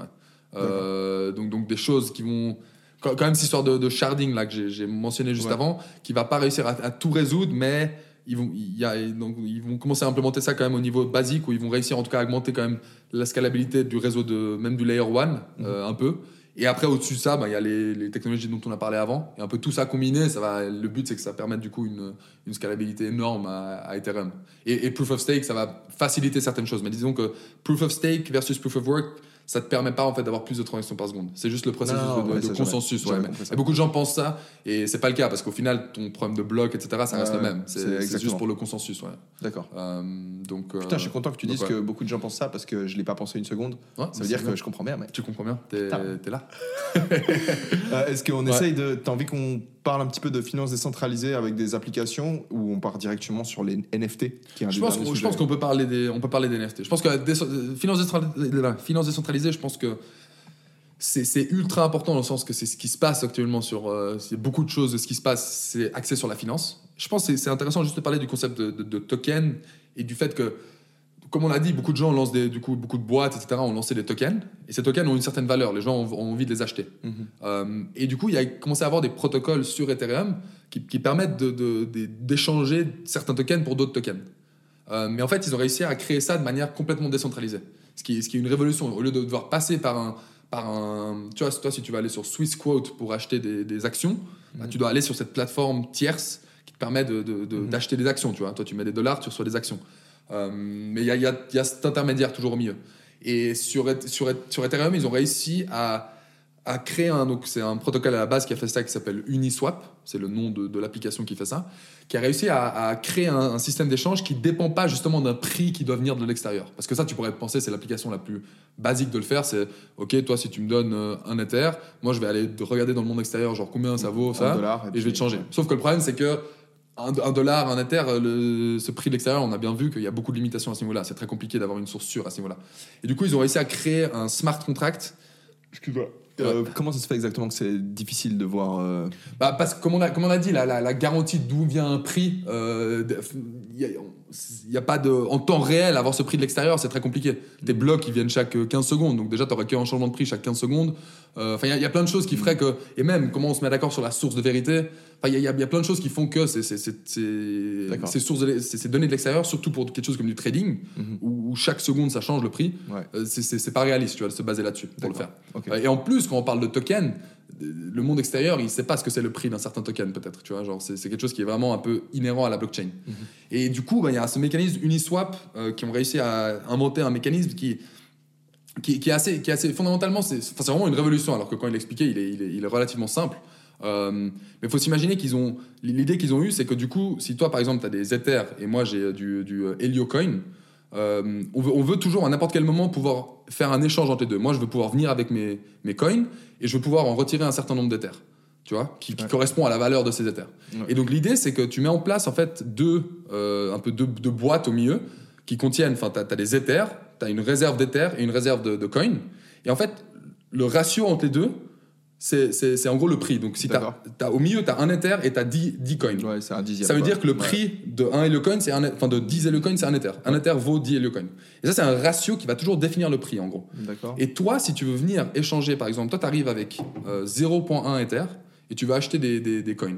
Ouais. Du coup, le prix actuel, c'est quoi? C'est pour, pour un Ether, tu as Ouais. 10 Heliocoin, donc pour Je comprends. 0.1 Ether, tu as Un, un Heliocoin. Et du coup, toi, tu arrives et tu mets 0.1 Ether dans la, la, la pile des Ethers. Mhm. Du coup, la pile des Ethers, elle monte à 1.1 Ether. Mhm. Et tu prends un coin de là-bas. Et du coup, maintenant, c'est quoi le ratio? Deux secondes, deux secondes, deux secondes. Ouais. Re- recommence ça. Du coup, moi ensuite j'ai acheté ton, mon, j'ai acheté le Helio Coin. J'en ai acheté un avec 0,1 Voilà, Ether. donc, donc, donc, donc ce que ça fait dans le smart contract, c'est que du coup, la pile des Ethers, elle a augmenté. Parce que toi, tu as mis un Ether dedans, et toi, tu as sorti un, un Heliocoin, Ouais. t'es d'accord? Ouais. Et donc maintenant, la- le nouveau ratio, c'est quoi? C'est 1.1 Ether égale à 10 Heliocoin. Et J'en ai sorti un. Ouais, euh, on était à euh, 9, pardon, du coup. Ok, ouais. ouais. Et du coup, maintenant, ce nouveau ratio, ça définit le nouveau prix de, de, de- entre les deux, tu vois. D'accord. Donc, donc maintenant, la prochaine personne qui va venir, qui veut venir en acheter, bah, ça va être plus cher pour elle. Parce que maintenant, il y a plus d'Ether dans la pile et moins d'Heliocoin. Mhm. Donc si elle, elle- maintenant, elle vient avec 0.1 Ether. Ether, elle, Elle aura, elle, aura que, elle aura que 0.9 Heliocoin, tu vois, au lieu d'avoir les, les, les 0. Enfin, les 1 Ouais. qu'elle avait avant. Ouais. Et, et donc, en fait, tu as un équilibre qui se fait automatiquement comme ça. Et, et si toi, tu trouves que le prix, il est trop. Euh, il il est pas assez équilibré, dans le sens que. Tu vois, toi, tu trouves qu'en fait, c'est devenu trop cher. euh, Dans le- toi, tu fais, tu fais la transaction inverse. Tu vas acheter un Heliocoin et tu vas mettre un Ether. Ouais, bien sûr. Parce que ça, peut-être que toi, tu vas pouvoir le vendre à quelqu'un d'autre quelque part à un prix qui est plus élevé. D'accord. Donc en fait, tu as un équilibrage comme ça qui se fait automatiquement, Bien toujours sûr. basé sur le ratio, Ouais. et qui est complètement décentralisé. Et donc, il n'y a pas besoin de prix qui vient de l'extérieur. Le prix, il est régulé par les gens qui trade avec, en fait. Ça a l'air hyper intéressant. Je suis pas sûr de comprendre, mais j'ai Ouais. l'impression qu'il y a un truc trop stylé Ouais, mais c'est vraiment révolutionnaire. Ça paraît tout con, comme ça, à expliquer comme ça. Mais, mais je vous conseille d'aller essayer de lire dessus parce que c'est Ça ça qui. ça s'appelle comment ça exactement Donc, si donc, les gens le- le- ça s'appelle du, du. Ils appellent ça du, un peu du automated market making, genre AMM. Euh, et puis il faut aller chercher Uniswap. En gros, c'est Uniswap qui est, c'est le nom du protocole qui a inventé ce mécanisme à la base. D'accord. Et il y a des milliards de milliards de milliards de dollars de transactions par jour qui sont faits sur ce protocole à, à travers ça. Et c'est des montants qui sont énormes. Euh, Wow. Et c'est ce qui montre qu'il y a vraiment quelque chose qui a été, tu vois, qui a été inventé euh, d'hyper intéressant. Donc, euh, donc ouais. Avec Chambé. Donc voilà, ça c'est ça c'est DeFi et avec plein d'autres transactions après maintenant des choses qui se font dessus. Il y a des protocoles qui permettent de, de faire du prêt d'argent, tu vois. Ouais. Toi, tu as peut-être des de Ethers et tu veux peut-être emprunter euh, des, des dollars et du coup tu peux mettre des Ethers en collatéral et le smart contract En automatiquement collatéral en français, c'est en garantie. en garantie, ouais. Et tu peux retirer des dollars, mais si le, le prix de l'Ether descend sous un certain prix, bah, ça va peut-être automatiquement vendre tes Ethers, tu vois, parce que du coup peut-être que tu pourras plus gérer ta garantie. Donc c'est toi Ouais. qui dois observer ta position, mais tout ça maintenant tu peux commencer à le faire de manière automatisée. Et avant quand je te parlais de composabilité, tu vois avoir toutes ces, tous ces outils-là. L'intérêt, l'intérêt exact en fait de, de poser tes Ethers pour emprunter des, des dollars, ce serait quoi? Parce que tu pourrais aussi décider de prendre une partie de tes Ethers et de les échanger contre des dollars. Bah, c'est de, de garder tes Ethers. Ouais, l'idée c'est peut-être j'ai pas envie de vendre mes Ethers, mais j'ai envie de faire quelque chose avec du dollar. parce que j'en ai besoin au Parce que je pense que de toute façon l'Ether va continuer à monter. Ok, Moi, moi j'ai envie d'avoir des dollars. Bah, du coup, je mets mes Ethers en, en garantie. en garantie, je prends des dollars, je fais ce que j'ai à faire, et euh, au bout d'un moment, je reviens, je les rends et je récupère mes Ethers. D'accord. Mais j'ai pas eu besoin de les vendre, mes Ethers. Ok. Parce que si le prix monte, si le prix Ouais, de l'Ether monte entre temps, dans j'aurais eu moins, j'aurais des- moins. Parce que ton option alternative, ce serait je vends une partie de mes Ethers, tu prends Voilà. les dollars et quand tu vas en racheter plus tard, bah, ça te coûte plus cher et tu Voilà. perds d'argent dans l'idée. Exactement, exactement. Ok, donc là tu peux faire de l'emprunt en fait. euh, Ouais. Et tu peux combiner tous ces trucs. Et c'est là où il y a les smart contracts qui font des, des- qui combinent, tu vois, qui, qui- Ouais. qui prennent de l'argent euh, dans un smart contract, qui après achètent quelque chose avec, et tout ça, tu peux l'automatiser, tu vois. Et c'est ça qui crée beaucoup de mécanismes hyper intéressants qui, qui- qui se font maintenant dans le dans, dans ce monde-là. Et puis euh, donc voilà, je pense que c'est un gros, c'est une grosse application ouais, de, de- de ce qui se fait. Une fois de plus, comme tu Ouais. l'avais expliqué dans, dans le dernier épisode, enfin dans le premier et unique épisode en fait qu'on avait fait ensemble, Ouais. euh, c'est que toutes ces applications, au jour d'aujourd'hui, elles parlent pas à la plupart des gens justement Ouais, parce qu'il 100%. faut, il faut euh, comprendre le système, le mécanisme qu'il y a derrière Ouais. pour pouvoir comprendre l'application. Mais ce que tu t'as dit qui est intéressant, c'est que dans un futur plus ou moins proche, Ouais. tout ça, ça va être simplifié pour que tout le monde puisse l'utiliser sans comprendre comment ça fonctionne. Exactement. Donc en gros, ça va révolutionner la façon dont on, dont on travaille. On va avoir des applications qui vont nous permettre de faire des trucs de dingue parce qu'il y aura la technologie de la blockchain Ouais, mais derrière. on devrait pas s'en rendre compte, c'est le but, c'est, le but que tu t'en rendes pas compte. D'accord, très intéressant. Donc ça c'est, ouais, ça c'est très intéressant. Et je pense que les, les NFT ça parle plus aux gens. D'accord. Euh, parce que je pense que beaucoup de gens en ont entendu, par- enfin, en ont entendu parler, parce qu'il y a eu beaucoup de, il y a eu des achats d'NFT à des prix hallucinants, etc. Euh, mais, mais très globalement, les NFT, c'est, en fait, c'est rien de, par rapport à tout ça, c'est, vraiment, c'est, des pipi de chat comme technologie. Enfin, c'est, c'est quelque chose de très basique. C'est l'idée d'un NFT, c'est NFT, ça, en, en anglais, c'est non fungible token. Ça veut dire déjà quoi Fongible? Fongible, c'est quand tu peux, c'est, une propriété cruciale de l'argent. Ah, c'est que tu peux que le tu diviser peux, en tu plein peux mini, ouais, si, si moi je te donne un billet, toi tu me donnes un autre. Enfin, les billets sont pas fongibles justement, parce Ouais. qu'il y a des numéros de série dessus. Ouais, ouais. Mais une, une pièce de 5 francs, moi je t'en donne une, tu m'en donnes une, c'est la même. Elle a la même Ah, valeur. c'est ça fongible. Ça, c'est la fongibilité. C'est pas la dividende, c'est pas Ah, ça. C'est ok, fongibilité, c'est que tu peux interchanger n'importe quel. Faut pas qu'une certaine type de monnaie ait plus de valeur qu'une autre, parce que c'est pas le but. C'est que Ouais. c'est qu'elles aient tous exactement la même valeur. Et c'est le cas du Bitcoin, par exemple. Un, un Bitcoin vaut n'importe quel autre Bitcoin. En fait, il y a aucun Bitcoin qui est plus cher qu'un autre. Tu vois. Par exemple, des pommes, c'est pas fongible. Voilà. Parce, Parce qu'une que- pomme, elle peut être plus grande, plus belle, plus ronde. Il y a quoi comme exemple de trucs fongibles euh, au quotidien? Bah, normalement, genre de l'or, par exemple, c'est fongible. Ok, de l'or, c'est fongible. Du lait aussi. Un litre de lait, c'est fongible. de- Ouais, non, parce que tu peux avoir des qualités de la différence. Ah ouais, c'est vrai. C'est quoi? Dès qu'il y a de la qualité qui est dans, dans le truc, ça marche pas. Et d'ailleurs, de l'or, c'est même pas complètement Ouais. vrai, parce que de l'or aussi, t'as, des, t'as un nombre Ouais. de carats différents. Il y a pas beaucoup de choses qui sont fongibles. Vas-y, trouve un truc fongible, mec. Euh... euh... Mec, franchement, je, je sais pas, il y, a- y y sûrement des trucs, mais je. Bah, fongible à notre œil nu, il y a beaucoup de trucs, tu vois. Ouais, c'est ça, c'est ça. Mais, c'est Mais- vrai que tu peux mais- toujours aller dans le détail. Est-ce qu'au au final, il y a réellement deux choses qui sont complètement identiques? Bref, c'est pas le sujet. Ouais, on, Euh, on- fongible, on a compris. Mais du, du coup, le but des NFT, c'est que c'est justement l'inverse. C'est des choses qui sont pas fongibles. D'accord. Donc l'idée, c'est que chacun, sont uniques. chaque objet est unique. Comme les pommes, mec. Voilà, comme les pommes, exactement, littéralement. Et, et du coup, à quoi ça peut s'appliquer En fait, à, à tout et n'importe quoi. C'est un c'est un peu, il faut s'imaginer que c'est un certificat de- du- d'unicité, d'unique, Ouais, du- de- d'unicité, je sais pas ce que c'est le mot.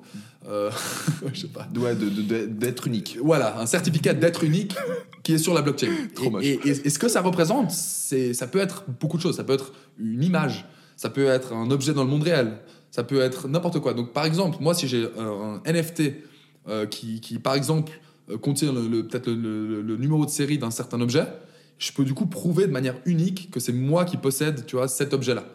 Euh, ça, c'est ça, c'est une application. Après, tu as des NFT de C'est d'images. prouver aux gens sur Internet. Prouver Voilà, aux gens en ligne. ouais, exactement. Genre, t'as un truc chez toi. Euh, et en, en fait, tout le monde sur Internet peut savoir que t'as ce truc chez toi. Voilà. Enfin, que t'en es le Mais propriétaire. lequel spécifiquement ça et, et je pense que ce qui peut parler aux gens, c'est les cartes Pokémon, par exemple. Euh, on- on- tout- les gens aiment bien, les gens adoraient collectionner, tu vois, à l'époque. Tu avais des cartes Pokémon et tout. Mais mettons, toi, tu pouvais savoir de manière unique quelle a été, par exemple, la première carte Pokémon trouvée dans le monde, tu vois, le premier Mewtwo, Mewtwo, comment c'est- Ouais, Mewtwo. Mewtwo, le premier qui a été sorti, elle aurait plus de valeur que celui qui a été sorti euh, là il y a quelques jours, tu vois. Ouais. Et, et- et- mais ça, actuellement, il n'y a pas de moyen vraiment de savoir ça. Ouais. Et, mais l'idée, c'est que là, vu qu'on a un, un historique d'appartenance, on a un historique sur la blockchain, ça, en fait, ça permet de créer.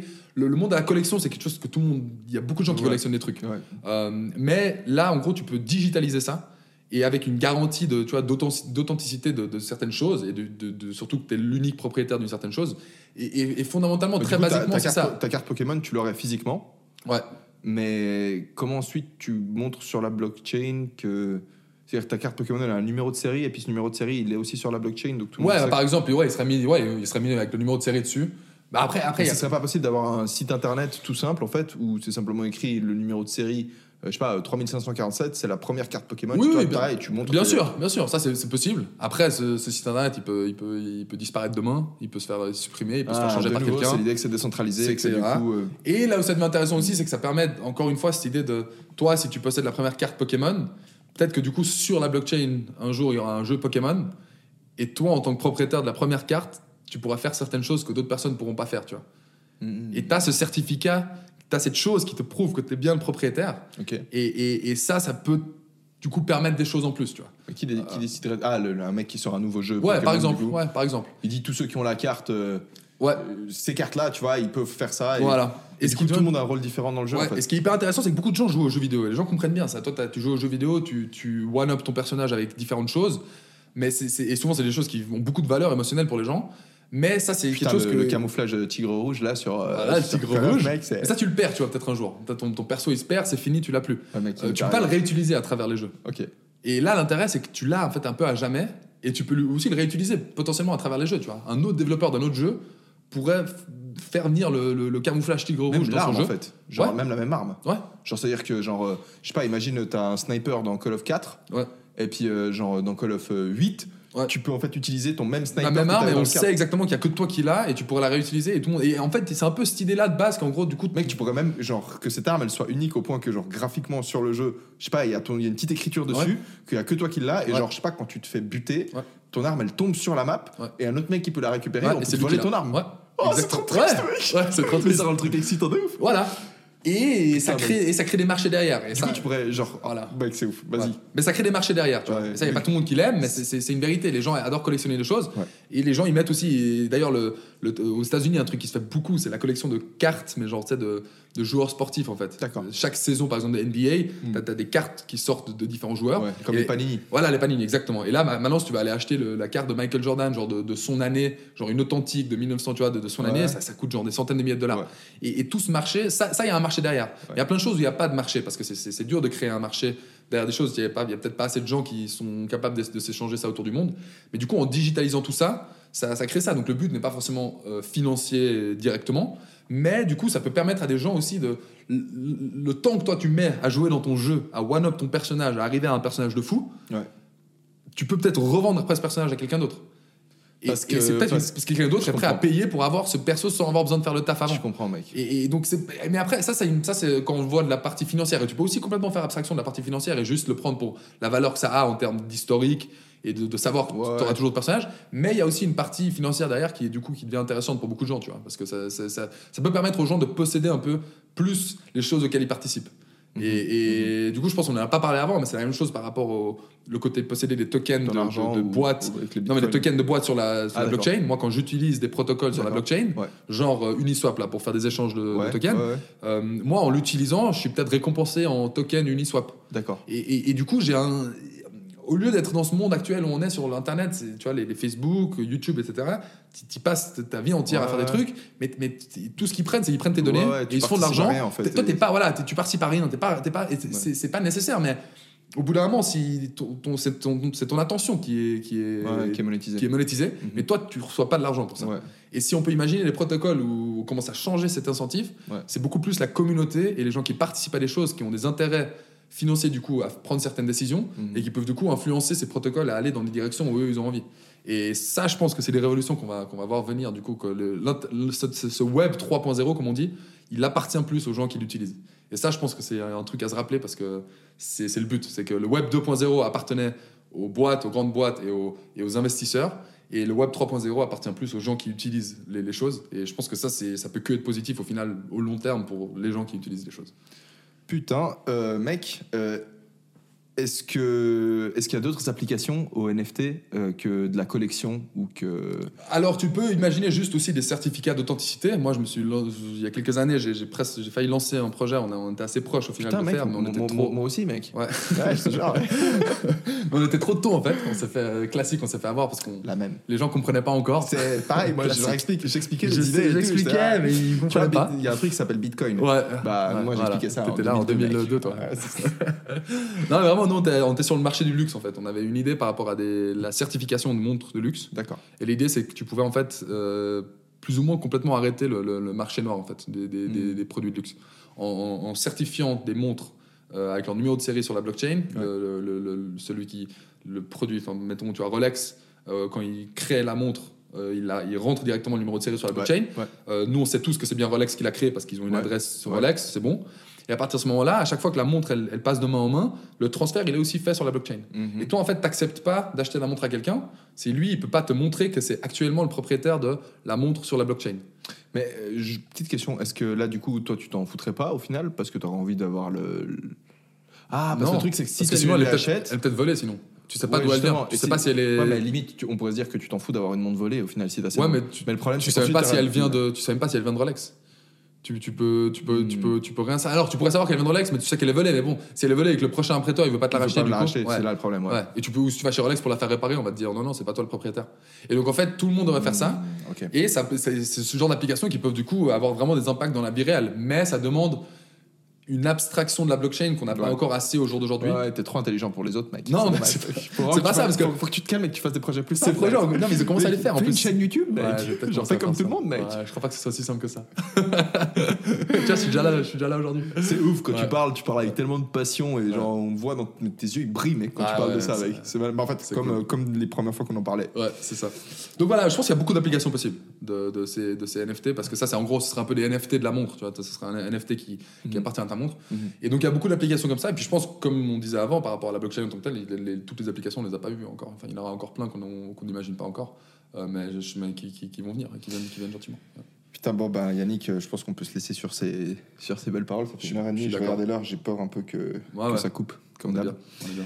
Euh, bah du coup bah, je te souhaite un super bon voyage à San Francisco. Merci. Tu vas rester combien de temps là-bas? Écoute, à voir, je sais pas. Donc tu pars, euh, tu pars bientôt, tu vas dans les- Indéterminé pour le moment. Ouais, Tu vas dans les QG de. ouais d'Apple, ouais, c'est ça. Ouais, on va, on va à la maison mère. Mec, je viendrai te Ouais. rendre visite. Mais tu vas venir, ouais, ouais. j'ai une chambre, une pour toi. Ouais, c'est vrai. Ça t'as une chambre d'amis. Bah, je vais en prendre une. Parfait, mec. Ok, bah, du coup, prochain épisode à San Francisco chez toi. C'est ça. Et on, on, bah, débriefera un petit peu sur ce qui s'est passé. Ouais. J'imagine que je vais épingler un commentaire sur. Je sais pas en fait, parce que si les gens posent des questions maintenant et qu'on tourne le prochain épisode dans un an, il va se passer tellement de choses entre deux. Ouais, mais on, va- on le fera avant. Donc, mais ouais, je poserai des questions et puis on pourra faire une FAQ, ça peut être stylé, Ouais. tu vois. super. Putain, mec, merci beaucoup d'être venu. Moi, je suis moi. Merci à toi de tu, m'avoir. tu me choques, mec. Ouais. je te jure, tu me choques, mais je te promets, parce Ouais. que comme je t'ai dit, tu vois, t'as- je l'ai déjà dit en fait à la fin de du dernier épisode. Ouais. La plupart du temps, moi, je vois soit des gens avec un esprit très mathématique, soit des gens qui sont capables de bien expliquer les choses. Mais c'est rare de voir quelqu'un qui a une compréhension de la technologie et qui est capable de simplifier le truc pour un teubé comme moi, tu vois. Mec, t'es pas teubé, heureusement. Sinon, ça, on pourrait pas avoir cette discussion. Ouais, mais, euh, mais je me sens teubé. C'est vraiment des fois, des fois, je t'écoute comme ça. Et genre, ça ça m'a fait ça, bah, surtout dans le dernier épisode sur la fin, parce que j'étais en train d'être un Ouais. peu fatigué, tu vois. Ouais. Je t'écoute comme ça et puis genre, j'ai vraiment l'impression d'être un, un singe, mec. Genre, je te promets, mec. Bon, merci encore. Bon, merci beaucoup à toi. C'était stylé. Ah, putain, on a tapé, ça fait le clap de fin. Planning for your next trip? Elevate your travel style with Quince. Quince has all the jet setting essentials you'll want for your next getaway, like European linen, premium luggage options, buttery soft Italian leather bags, and so much more. And is all priced at 50 to 80% less than similar brands. Plus, Quince only works with factories that use safe and ethical manufacturing practices.